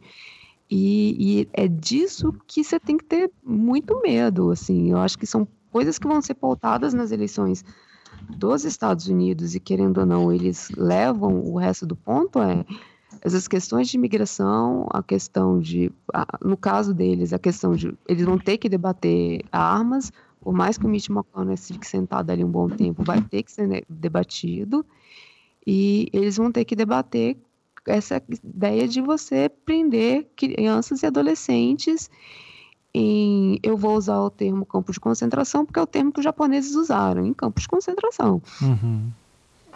Sim. É, quero então.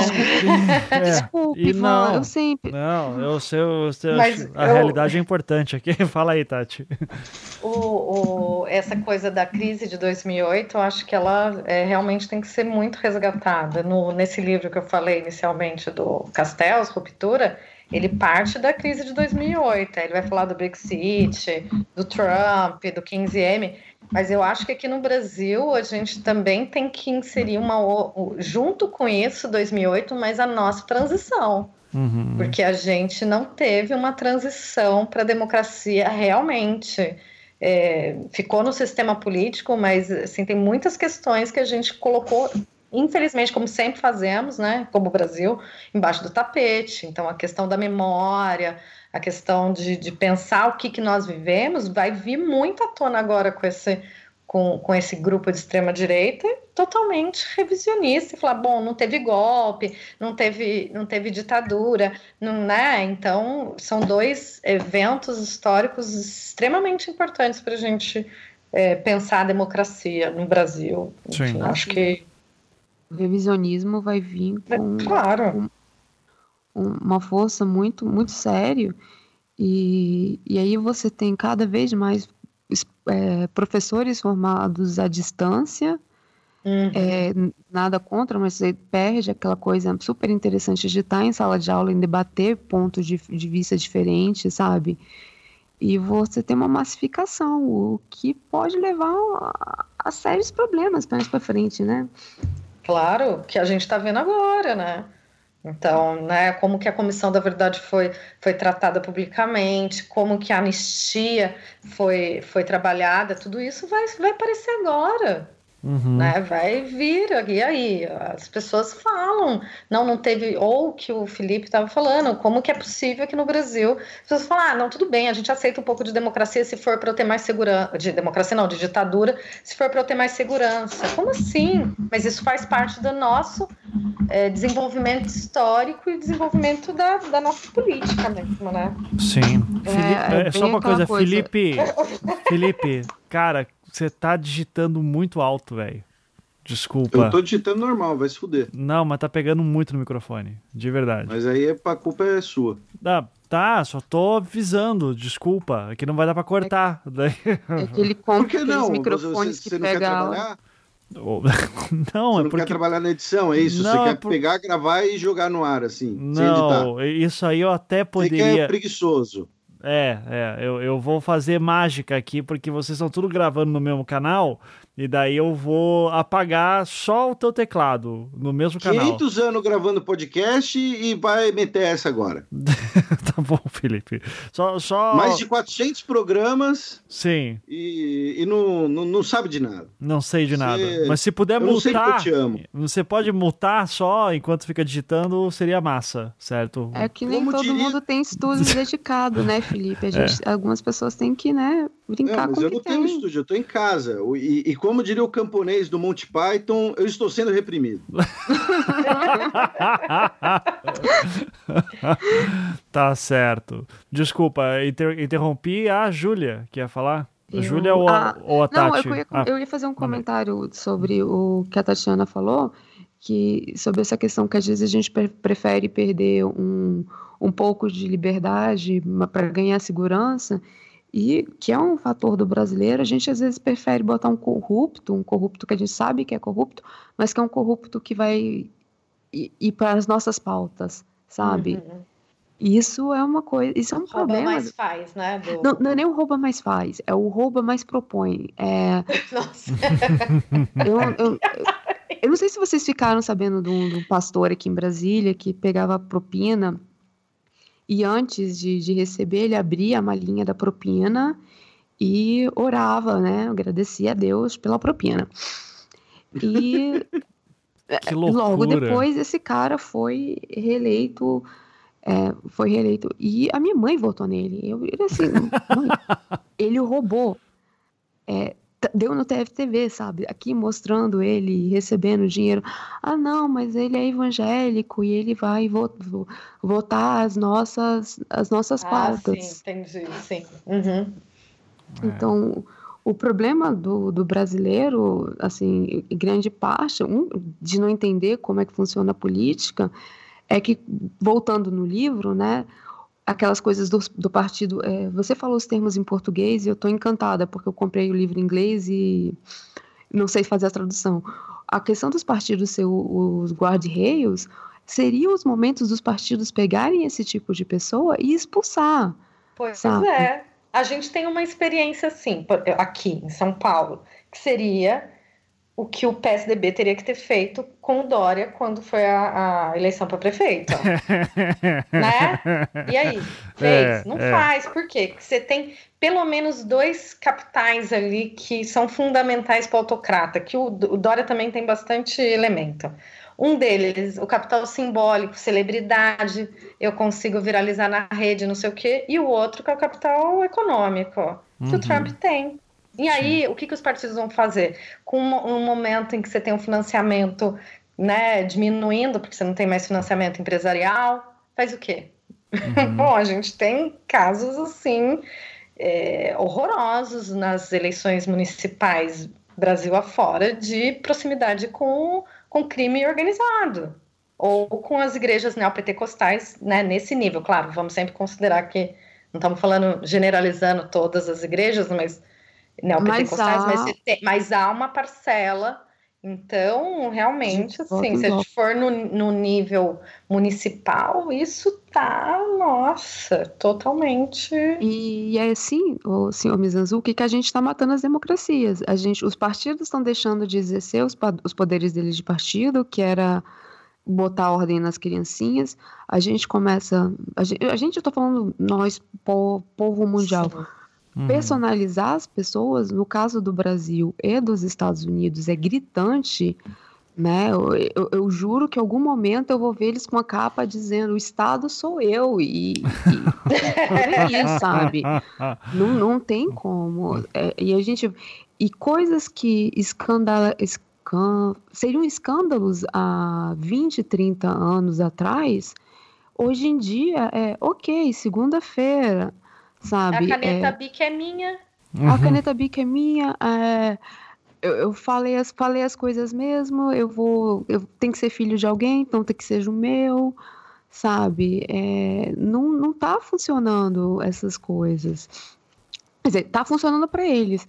Mas para dentro de um processo que a gente deveria ter como democrático, não está acontecendo sabe? E, e a gente está pobre, a democracia está morrendo, então a gente pode terminar de matá-la e já estender um novo governo, né? Quem sabe assim um, um, um comunismo, né? Nada que, que não resolva, porque a gente cria o partidão e resolve esses problemas, sabe? Sim. Então, vamos lá. Para ser o, o, ponto mais importante aqui, que é ao que tudo indica, realmente estamos pelo menos vendo uma mudança é, do, do que se entende por democracia.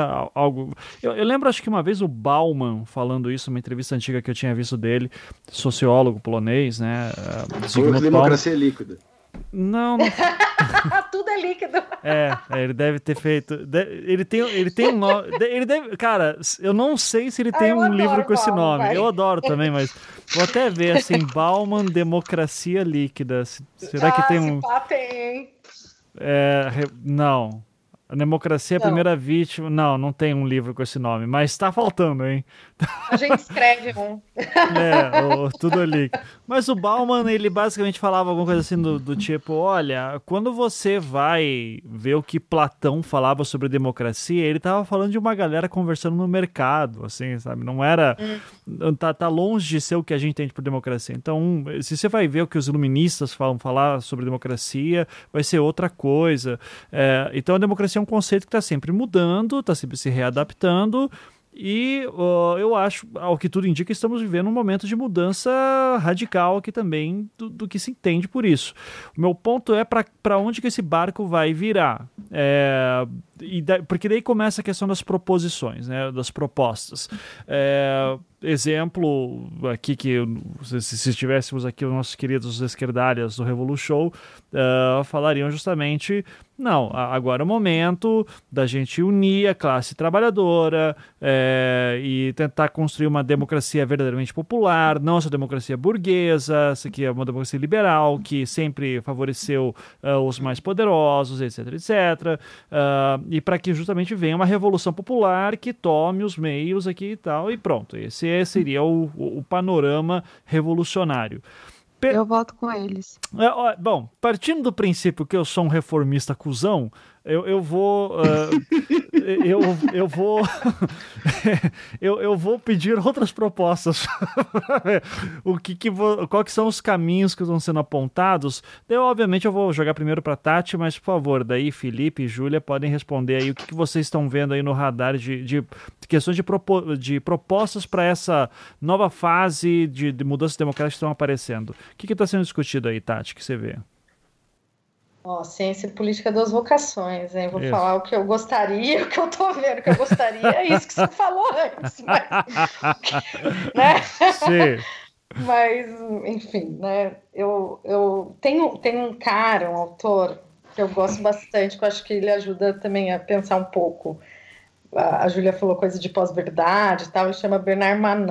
Ele faz também tipologia, baseado na Europa, mas enfim de que a gente teve uma democracia parlamentarista, que era dos notáveis, dos oligarcas, depois democracia de massas, que é típica dos partidos trabalhadores e tal, momento dos sindicatos, não sei o quê, e que a gente está vivendo uma democracia de público. Ele tá falando, ele começa falando da televisão, dos meios de comunicação de massa, mas depois se acentua com a entrada da internet, né?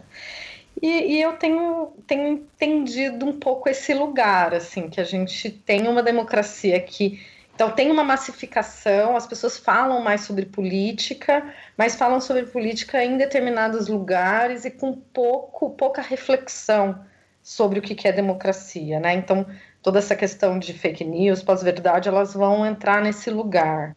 E aí né? Então, essa democracia de público, porque é o cara fazendo proposta para ter like, para ter né, engajamento e que isso se reverta de alguma forma em votos. A gente viu algumas experiências que isso realmente aconteceu. Eleição do Bolsonaro muito forte no WhatsApp, mas não apenas. As pessoas esquecem que o Bolsonaro começou a construir seu capital, enfim, esse capital anti é, é politicamente incorreto, não sei o quê, em programas como o da Luciana Gimenez, do CQC, isso lá 2014, 2015, né? E a imprensa sempre repercutindo. Então, essa, essa democracia que tem os meios de comunicação de massa ou, e a internet como um lugar de, de, de disputa, de, de, conversa, de diálogo, é, viralizam e engajam muito um discurso que, que vem sendo chamado de é, hype populista. Né? Então, tudo aquilo que é frase de efeito viraliza muito, seja a esquerda falando, olha que absurdo o que ele disse, ou a direita confirmando olha que bacana, extrema-direita no caso, né, confirmando o que ele disse. E isso vai repercutindo e vai ficando é, na conversa, no dia a dia e até entrar no imaginário coletivo. E é o que a gente acaba fazendo, a gente está numa sinuca de bico, porque o Bolsonaro fala, fala atrocidades dia sim, dia também, e a gente fica falando isso o tempo todo. Né? Uhum. E o uhum. Trump é a mesma coisa. E como você se desvencilha desse, de, né, dessa, dessa lógica?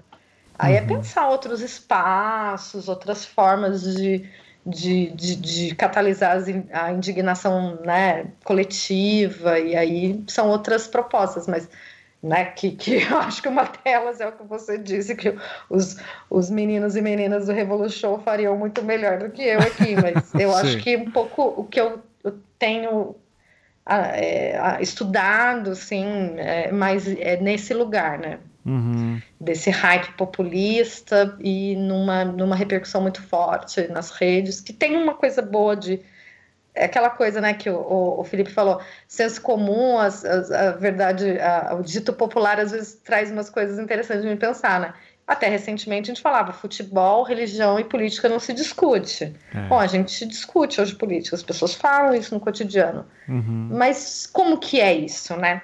Como que ele tem, como que se fala sobre política, a partir de quais elementos, quais bases, qual, qual o nível é o lugar do debate, de fala, qual é o nível, exatamente, uhum. né? Então Sim. acho que, sei lá, eu não sou boa de dar é, é, é, num país em que você tem uma base grande apoiando o Bolsonaro e querendo o fechamento do STF, fica muito difícil querer ter um debate de bom nível, né? Uh, enfim, é. mas. O, eu, ó, minha bandeira, a gente tem que falar de novo sobre a nossa história recente. Uhum. A gente precisa tirar essas coisas do armário, a gente precisa falar sobre o que aconteceu de 64 para cá. Precisa. Uhum. Acho Sim. que é, é, bom. Esse é o meu a minha a saída. gente até tenta, mas a escola sem partido denuncia ah, a gente. É.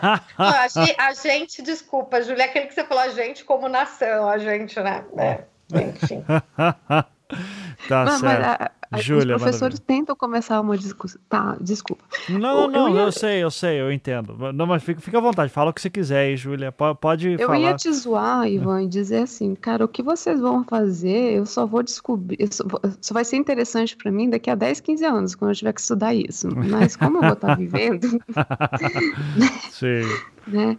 Eu, eu, eu, eu, estou cada dia mais a favor da galera do, do Revolução. Eu não, eu não consigo mais ver é, um sistema que adoece as pessoas, é, um sistema que todo mundo está tirando os seus direitos e as pessoas estão aplaudindo, né? Acabou de passar um negócio assim, domingo não é mais hora extra. E aí você vai olhar os comentários assim, ah, acabou a mamata, vagabundo. Porra, velho, é domingo. A igreja já dizia que não era para trabalhar no domingo, sabe? É, Deus descansou, cacete. Porra. Até pois Deus é. descansou e nós não vamos poder descansar. Se eu tiver que trabalhar, que me pague hora extra, caramba. Uhum. É, tipo, o que eu, o que, para onde eu estou vendo a sociedade, a sociedade de consumo e a sociedade da forma que estão as relações de trabalho, eu só consigo pensar numa sociedade doente. E outra coisa que, que precisa ser vista é que você tem bilionários que sabem dos problemas que, que o planeta estão passando e estão dando uma de ema, sabe? Colocando o, a cabecinha na terra, dizendo eu não vou estar tá vivo, isso vai ser um problema de vocês das futuras gerações. É, então, se o povo não, não tomar, a gente não, não vai ser pela boa vontade dos políticos.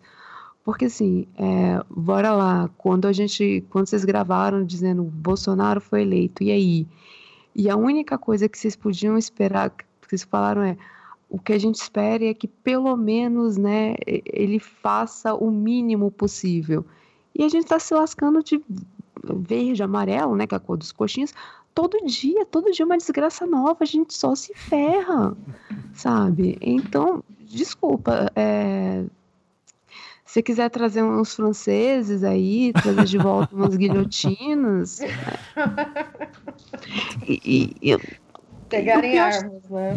É, o, assim, e o pior de tudo é que eu falo isso brincando, mas às vezes eu acho que é a única saída mesmo, Ivan, sabe? Do, uhum. A democracia está morrendo, a gente está escolhendo pessoas, a tendência é que virem clãs, é, né, de, né, tipo, pai passe para o filho, mesmo que seja por via de votos, e a gente se estrepe, sabe? Tipo, eu. Ah, e aí, esse era o momento que eu tinha que lembrar que coordenadores de Brasília, vocês estão procurando uma professora. Sim, acho, acho, que não vai ser hoje que eu vou conseguir. não, mas está justíssimo. Inclusive, eu vou imaginar aqui que o João está falando e ao ouvir você dizendo as democracias estão morrendo, ele diria: é, Camarada Júlia, a democracia nunca existiu. É. Concordo. Não, não, eu até acho que lá aquele, os gregos, aquele meia dúzia de grego é, né, de tonguinha escolhendo as coisas, para aquele grupo funcionava. Uhum. É, mas Agora... lembrando que eram homens apenas também, não, que não, então, que não pra... se dedicavam a uma atividade a muito difícil que é o trabalho, né? Não, mas então, para eles, para esse pequeno grupo que não fazia nada e ficava o dia inteiro debatendo, para eles a democracia funcionava. Uhum. Democracia representativa é o engodo que botaram pra gente, a gente tá acreditando. Não, porque nós somos a democracia, não somos, velho. Se, se as pessoas, se eles, eita, se esse pessoal escutasse o que a população quer, 90% dessas merdas não é aprovada. Uhum. É, mas daí você entra no, naquilo, né? Ok, isso é uma questão que vem aparecendo em todas as pesquisas. As pessoas no Brasil, especialmente, concordam. Essa democracia não existe. O que, que põe no lugar? Não, aí, aí... Então, o que põe no lugar é o, é o, o autocrata. Tatiana, é, você aí... é cientista política. Esse papel é seu. Daqui a 10 anos eu digo se funcionou ou não. Formou? Formou. E eu faço um podcast sobre depois. Então, tá ótimo. Vamos lá, Felipe. Agora você está aqui para fechar dizendo qual o caminho aí que você aponta, que você está anotando. E, e, por favor, eu quero esperança, hein? Já não basta ter que aguentar a sua cara feia. Eu gostaria de palavras bonitas agora. Cara, se você quer esperança, você perguntou para pessoa errada. Ah, tá certo. Então, ok. Por... Então vamos, manda ver, manda ver. É... Assim, é, é, algumas coisas, é, né, a, a Júlia brincou do, do negócio da, ah, daqui a 10 anos eu vejo se deu certo, daqui a 20 anos eu vejo se deu certo. É, um dos. Uma das questões que eu acho mais. Uh, já, vai, já, já que você quer esperança, é o seguinte: o mundo passou por diversas reviravoltas nos últimos séculos e, de alguma maneira, se safou. As coisas sempre pioraram mas uma hora elas melhoraram de novo. A gente, o problema é que a gente está na parte de baixo da montanha russa. É, então, assim, essa é a parte da esperança que eu tenho para te dizer, né? Que depois da crise de 29 veio o nazismo, só que uma hora o Hitler tomou uma azeitona na cabeça. Então, assim, uma hora né, as coisas podem melhorar. A grande questão para mim é, e aí trazendo até um pouco mais para a minha área de atuação, é que a gente está cada vez mais embarcando, e quando eu digo a gente, eu digo o mundo, né? Uma coisa que não depende da, da nossa vontade, nossa vontade, eu digo aqui nós quatro, é, numa lógica de um grande conflito geopolítico, né, uma lógica de, de guerra fria entre esferas de influência, uma disputa comercial econômica cada vez mais agressiva entre Estados Unidos e China, uh, um cenário de retomada de, de conflitos regionais, e isso não, não depende da gente. Né? O fato é esse: o fato é que a gente está presenciando a ascensão de uma nova superpotência, junto com isso, todas as incertezas e, e, perigos que podem vir com isso. E quando eu digo perigos, não é um julgamento de que a China é um perigo, é o julgamento de que a situação, como ela fica incerta, e as, a, a, os países que têm posições privilegiadas não vão querer perder isso, vão usar as armas que têm para manter suas posições. Então, a gente vai começar a viver um cenário geopolítico muito tenso, similar ao da Guerra Fria. Junto com isso, a gente tem uh, outras duas grandes incertezas que são a automação cada vez maior como, como vai ser lidado com isso. Né? Você vai ter gente dizendo: ah, não, automação vai gerar muito desemprego. E outras pessoas vão dizer: não, automação vai gerar uh, bem-estar porque o trabalho vai ser cada vez menos necessário. Né? Então, qual modelo que vai ser adotado? E junto com a automação, a questão da inteligência artificial. Né, um desafio cada vez maior, em que algumas profissões vão se tornar obsoletas, outras profissões vão surgir. Uh, temos né, sempre a, a, questão de uh, esse conhecimento para para quem ele vai servir, como ele vai ser utilizado. E aí, né, usando.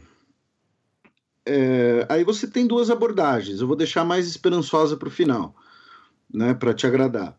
Mas a, usando novamente o ditado popular, as pessoas só valorizam quando perdem. Né? Então, eu tenho certeza que em 1946 tinha um monte de nazista arrependido na Alemanha. Né? Eu tenho certeza. Isso não exime eles do, dos crimes deles. Mas assim, tinha um monte de nazista arrependido quando olhou para o redor e viu a destruição que aquela retórica belicista, que aquela retórica de ódio, que aquela retórica de você tratar opositores como vermes, como ratos.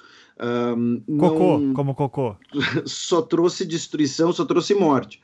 Então, é, e o grande problema é que nós hoje é, vivemos a mesma ordem internacional há 70 anos, basicamente, né, ali com a mudança, claro, com algumas mudanças, mas as instituições remetem a 70 anos atrás. A gente teve ali 75 já, né?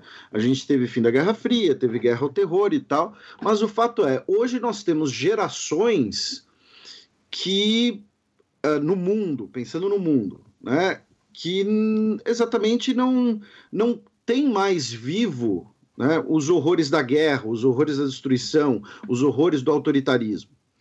Pensando no Brasil, nós estamos passando por uma transição de gerações, até comentei isso no último anticast que eu gravei com você, que é, uh, nós estamos no limiar, né, no, nos momentos finais da, da geração que cresceu e foi formada ainda durante o AI-5. Uhum. Né? Então, e quando eu digo geração, eu falo desde pessoas comuns, né, o famoso tiozão do WhatsApp, até juízes, generais, promotores, políticos, né? políticos formados ainda numa lógica autoritária. Democracia não é uma coisa que brota do dia para a noite. Então o Brasil está passando por uma ruptura, por uma ruptura não, por um choque que pode levar a um retrocesso, porém pode levar também ao amadurecimento da democracia. O que vai acontecer, não sei. A minha parte para tentar levar para o amadurecimento, eu tento fazer, que é que nem vocês, uh, que nem o Ivan, por exemplo, disponibilizar uh, conteúdo gratuito de qualidade nas internets. A saída esperançosa é que esse choque geopolítico seja superado por uma concertação né, política de que esses conflitos sejam superados por um cenário de desenvolvimento mútuo, graças à automação, graças à tecnologia, com a inteligência artificial contribuindo para a humanidade e não contribuindo para grupos dentro da humanidade, que é o cenário utópico vislumbrado por Gene Roddenberry quando ele criou Jornada nas Estrelas. Porém, vamos lembrar que aquele cenário utópico de Guerra nas Estrelas só vem depois do Holocausto Nuclear, que é quando as pessoas aprendem que a tecnologia deu ruim. Então, talvez a gente tenha que passar aí por um pequeno holocausto nuclear para a humanidade aprender, porque ela só aprende quando perde.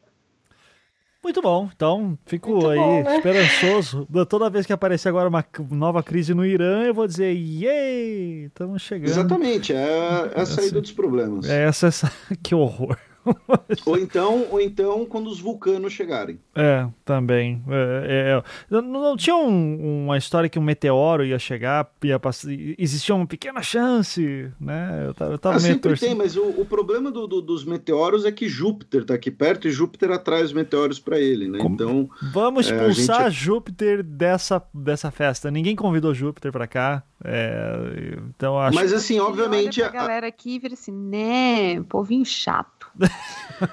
mas assim, obviamente a parte de, de, Star Trek foi brincadeira e tal, mas o restante eu, eu falei sério, assim, esse clima de incerteza que a gente vive, uh, ele não vai passar tão cedo, porque a gente está passando por um cenário de transição muito complicado. E essas transições, historicamente, levam a choques, levam a rupturas. Né? Pra, uh, uh, eu, eu vejo muito a, a geopolítica atual, eu comparei com a Guerra Fria, mas foi, uma, foi só para ficar mais fácil.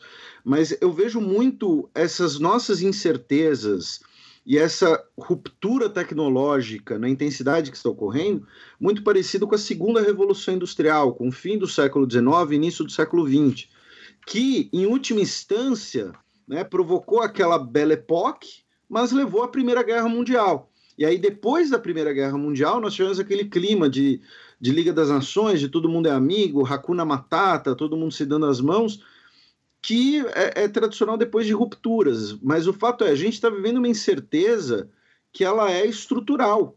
É uma incerteza devido à tecnologia, devido à geopolítica, devido à descrença na democracia, à crise financeira de 2008, um achatamento da classe média, uma concentração de renda muito forte nas camadas mais ricas, um processo que começa né, especialmente nos anos 70 ali, com o fim do padrão ouro, né, mesmo as lições de Bretton Woods a gente está deixando cada vez mais de lado.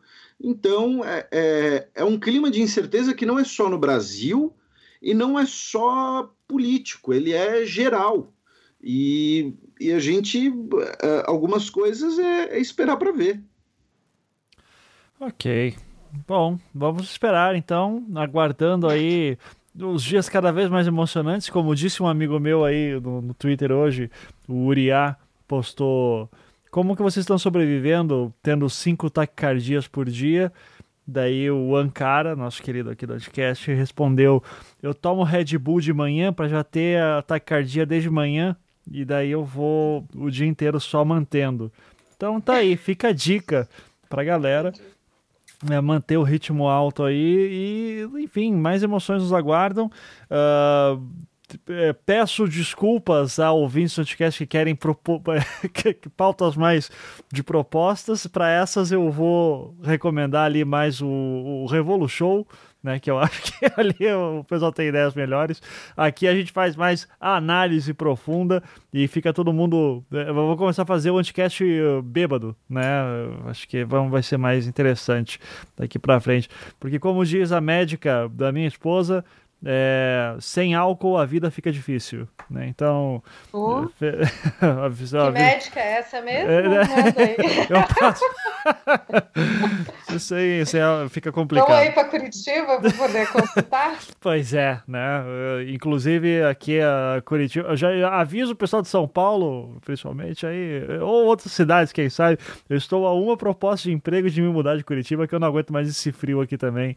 É, então, por gentileza, se se, alguém quiser aí, professores e universidades me chamem. Que eu, eu, eu estou Chama bem disposto. É, É, é um campo que tá bombando. É um campo, é, é um campo que é assim, né?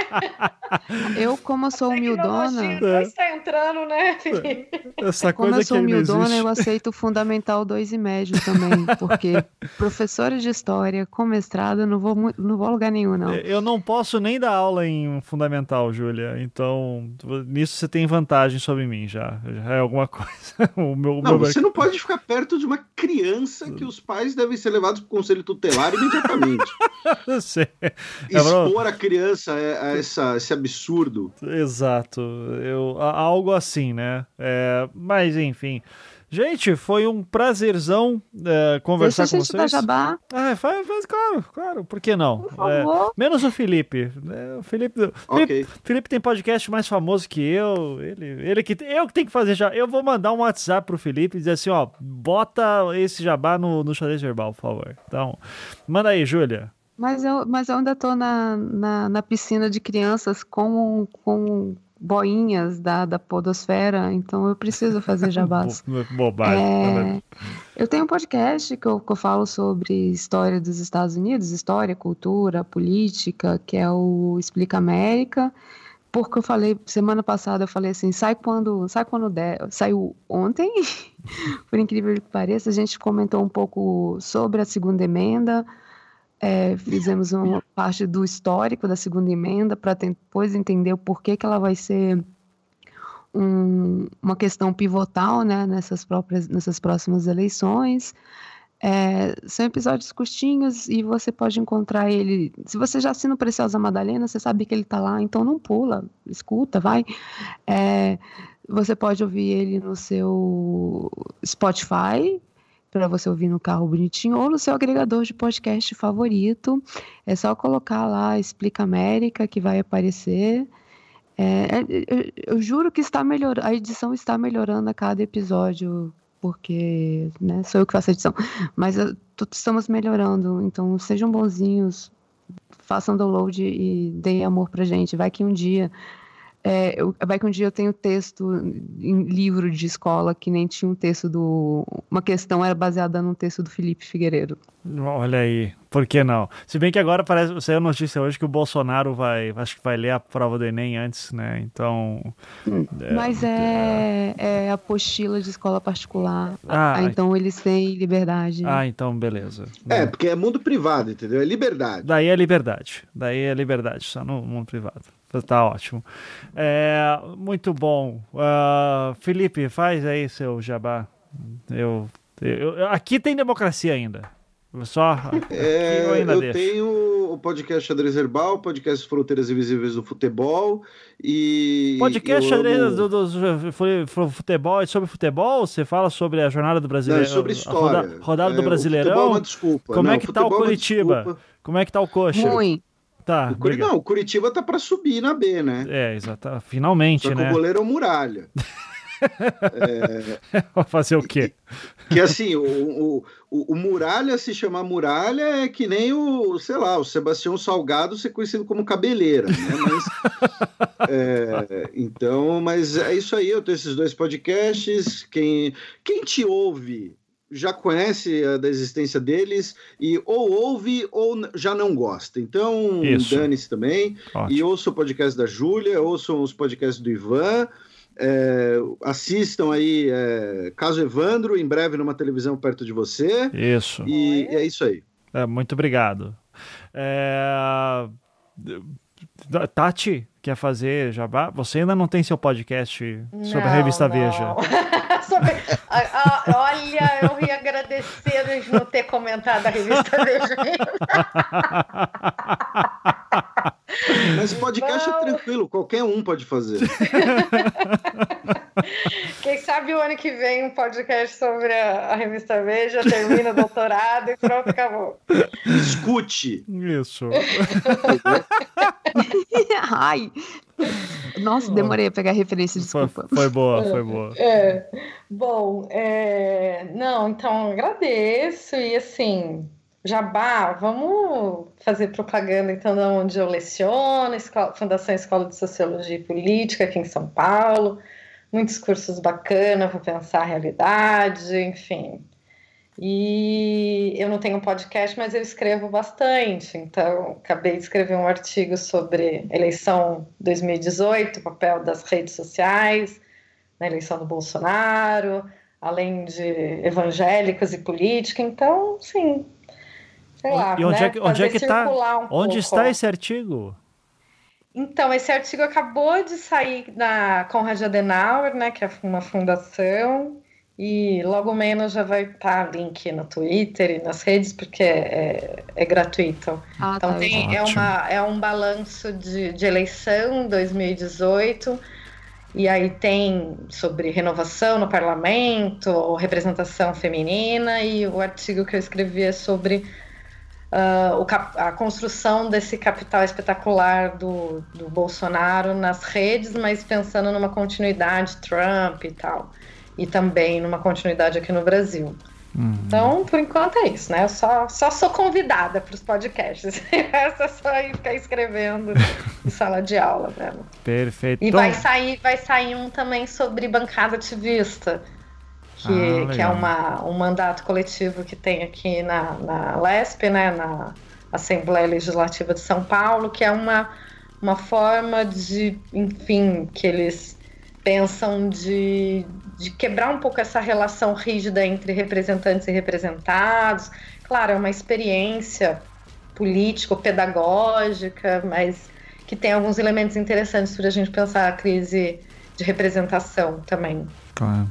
E aí eu, eu disponibilizo nas redes. Isso, então sigam aí a Tati no Twitter, que é sempre muito interessante. Então, também agradeço novamente todo mundo, gente. Fala a arroba dela, né? Não, fala, Tem linkar, eu sempre deixo linkado tudo, caralho. Porra, é só ler a merda da descrição do episódio. Cara, ah, tá, você quer que as pessoas leiam a descrição do episódio? Você, você, você tá 400 programas e você ainda acha que as pessoas leem. Se as pessoas não sabem usar a internet, o problema não é meu. Tá, começa por aqui. Mas enfim, é Tati Chicarino, Tati T-H-I, né? E Chicarino é como se diz, com CH aí também. Então, tem dois, a, a outra dois Hs do seu. Caraca, hein? Ta, Nossa, Tatiana. É mesmo. É, é, ta, é H no T. Nossa, é mano. É muito mu H. Muito H chique. Então, parabéns, assim. É. A, a, outra conta dela é arroba Veja. É verificado. Isso. eu vou ser a contratada para fazer a renovação da revista Veja, porque a revista Veja está em crise agora, editorial, então vou é. ser contratada. Vocês vão é. ver. Mas, deixa eu fazer uma pergunta, Tati. Você usa é, essas revistas desde que ano você tem elas? Ah, lá, o acervo digital da revista Veja é desde 68, né? Que ela foi criada em setembro de 68. Queria um perfil que nem o da Manchete, que fica postando Puts, notícias velhas e sim. aleatórias o tempo inteiro. Ai, eu, mas eu vou, eu tenho a minha tese inteira. Eu estudei, eu estudei de 74 a 2016. Então, ó. Caraca, é, é, muita notícia, pelo amor de Deus. É, é, é muita notícia. o ano que vem eu vou fazer isso. Agora eu preciso terminar a tese, né? É, então, cada, cada coisa é o seu tempo. Eu lembro eu fazendo pesquisa de matérias pro caso Evandro, e daí aparecia lá, né? Uh, sei lá. Astrólogo prevê período negro para presidente Collor, né? E era uma coisa assim do tipo: pre presidente Collor é... Ai, é, era alguma coisa assim tipo, ah, o Collor vai. So... É, tentativa de golpe contra o presidente Collor. Tá falando do, do impeachment. Tá falando, cara, que loucura, né? É, é, ou, se, é ou assim, chuva em Curitiba derruba mercado fotográfico que daí era a galera que não conseguiu tirar foto no feriado porque choveu. E daí, daí todo mundo esperava as, as, as empresas que faziam revelação de filme estavam esperando uma grande leva por causa do feriado. Só que porque choveu ninguém tirou foto. Então teve uma derrubada assim tipo de serviço e todo mundo saiu, ficou no prejuízo naquela semana. Que, que loucura que o mundo era né? Mercado fotográfico é uma coisa muito maluca né? É tenho, tenho saudades, tenho saudades. É, ou não, também. Era to, to, na verdade, é tudo uma merda. Tem, não pode, não, não podia tirar foto direito. Tira duas fotos para ter certeza que, que não queimou. Então, tá, tá tudo errado. Né? Então é isso, gente. Chega, cansei. É o ouvinte também. Então é isso. Beijo, tchau. Deem tchau. Tchau. Tchau, tchau. Beijo. Foi um prazer gravar com vocês. Sempre um prazer.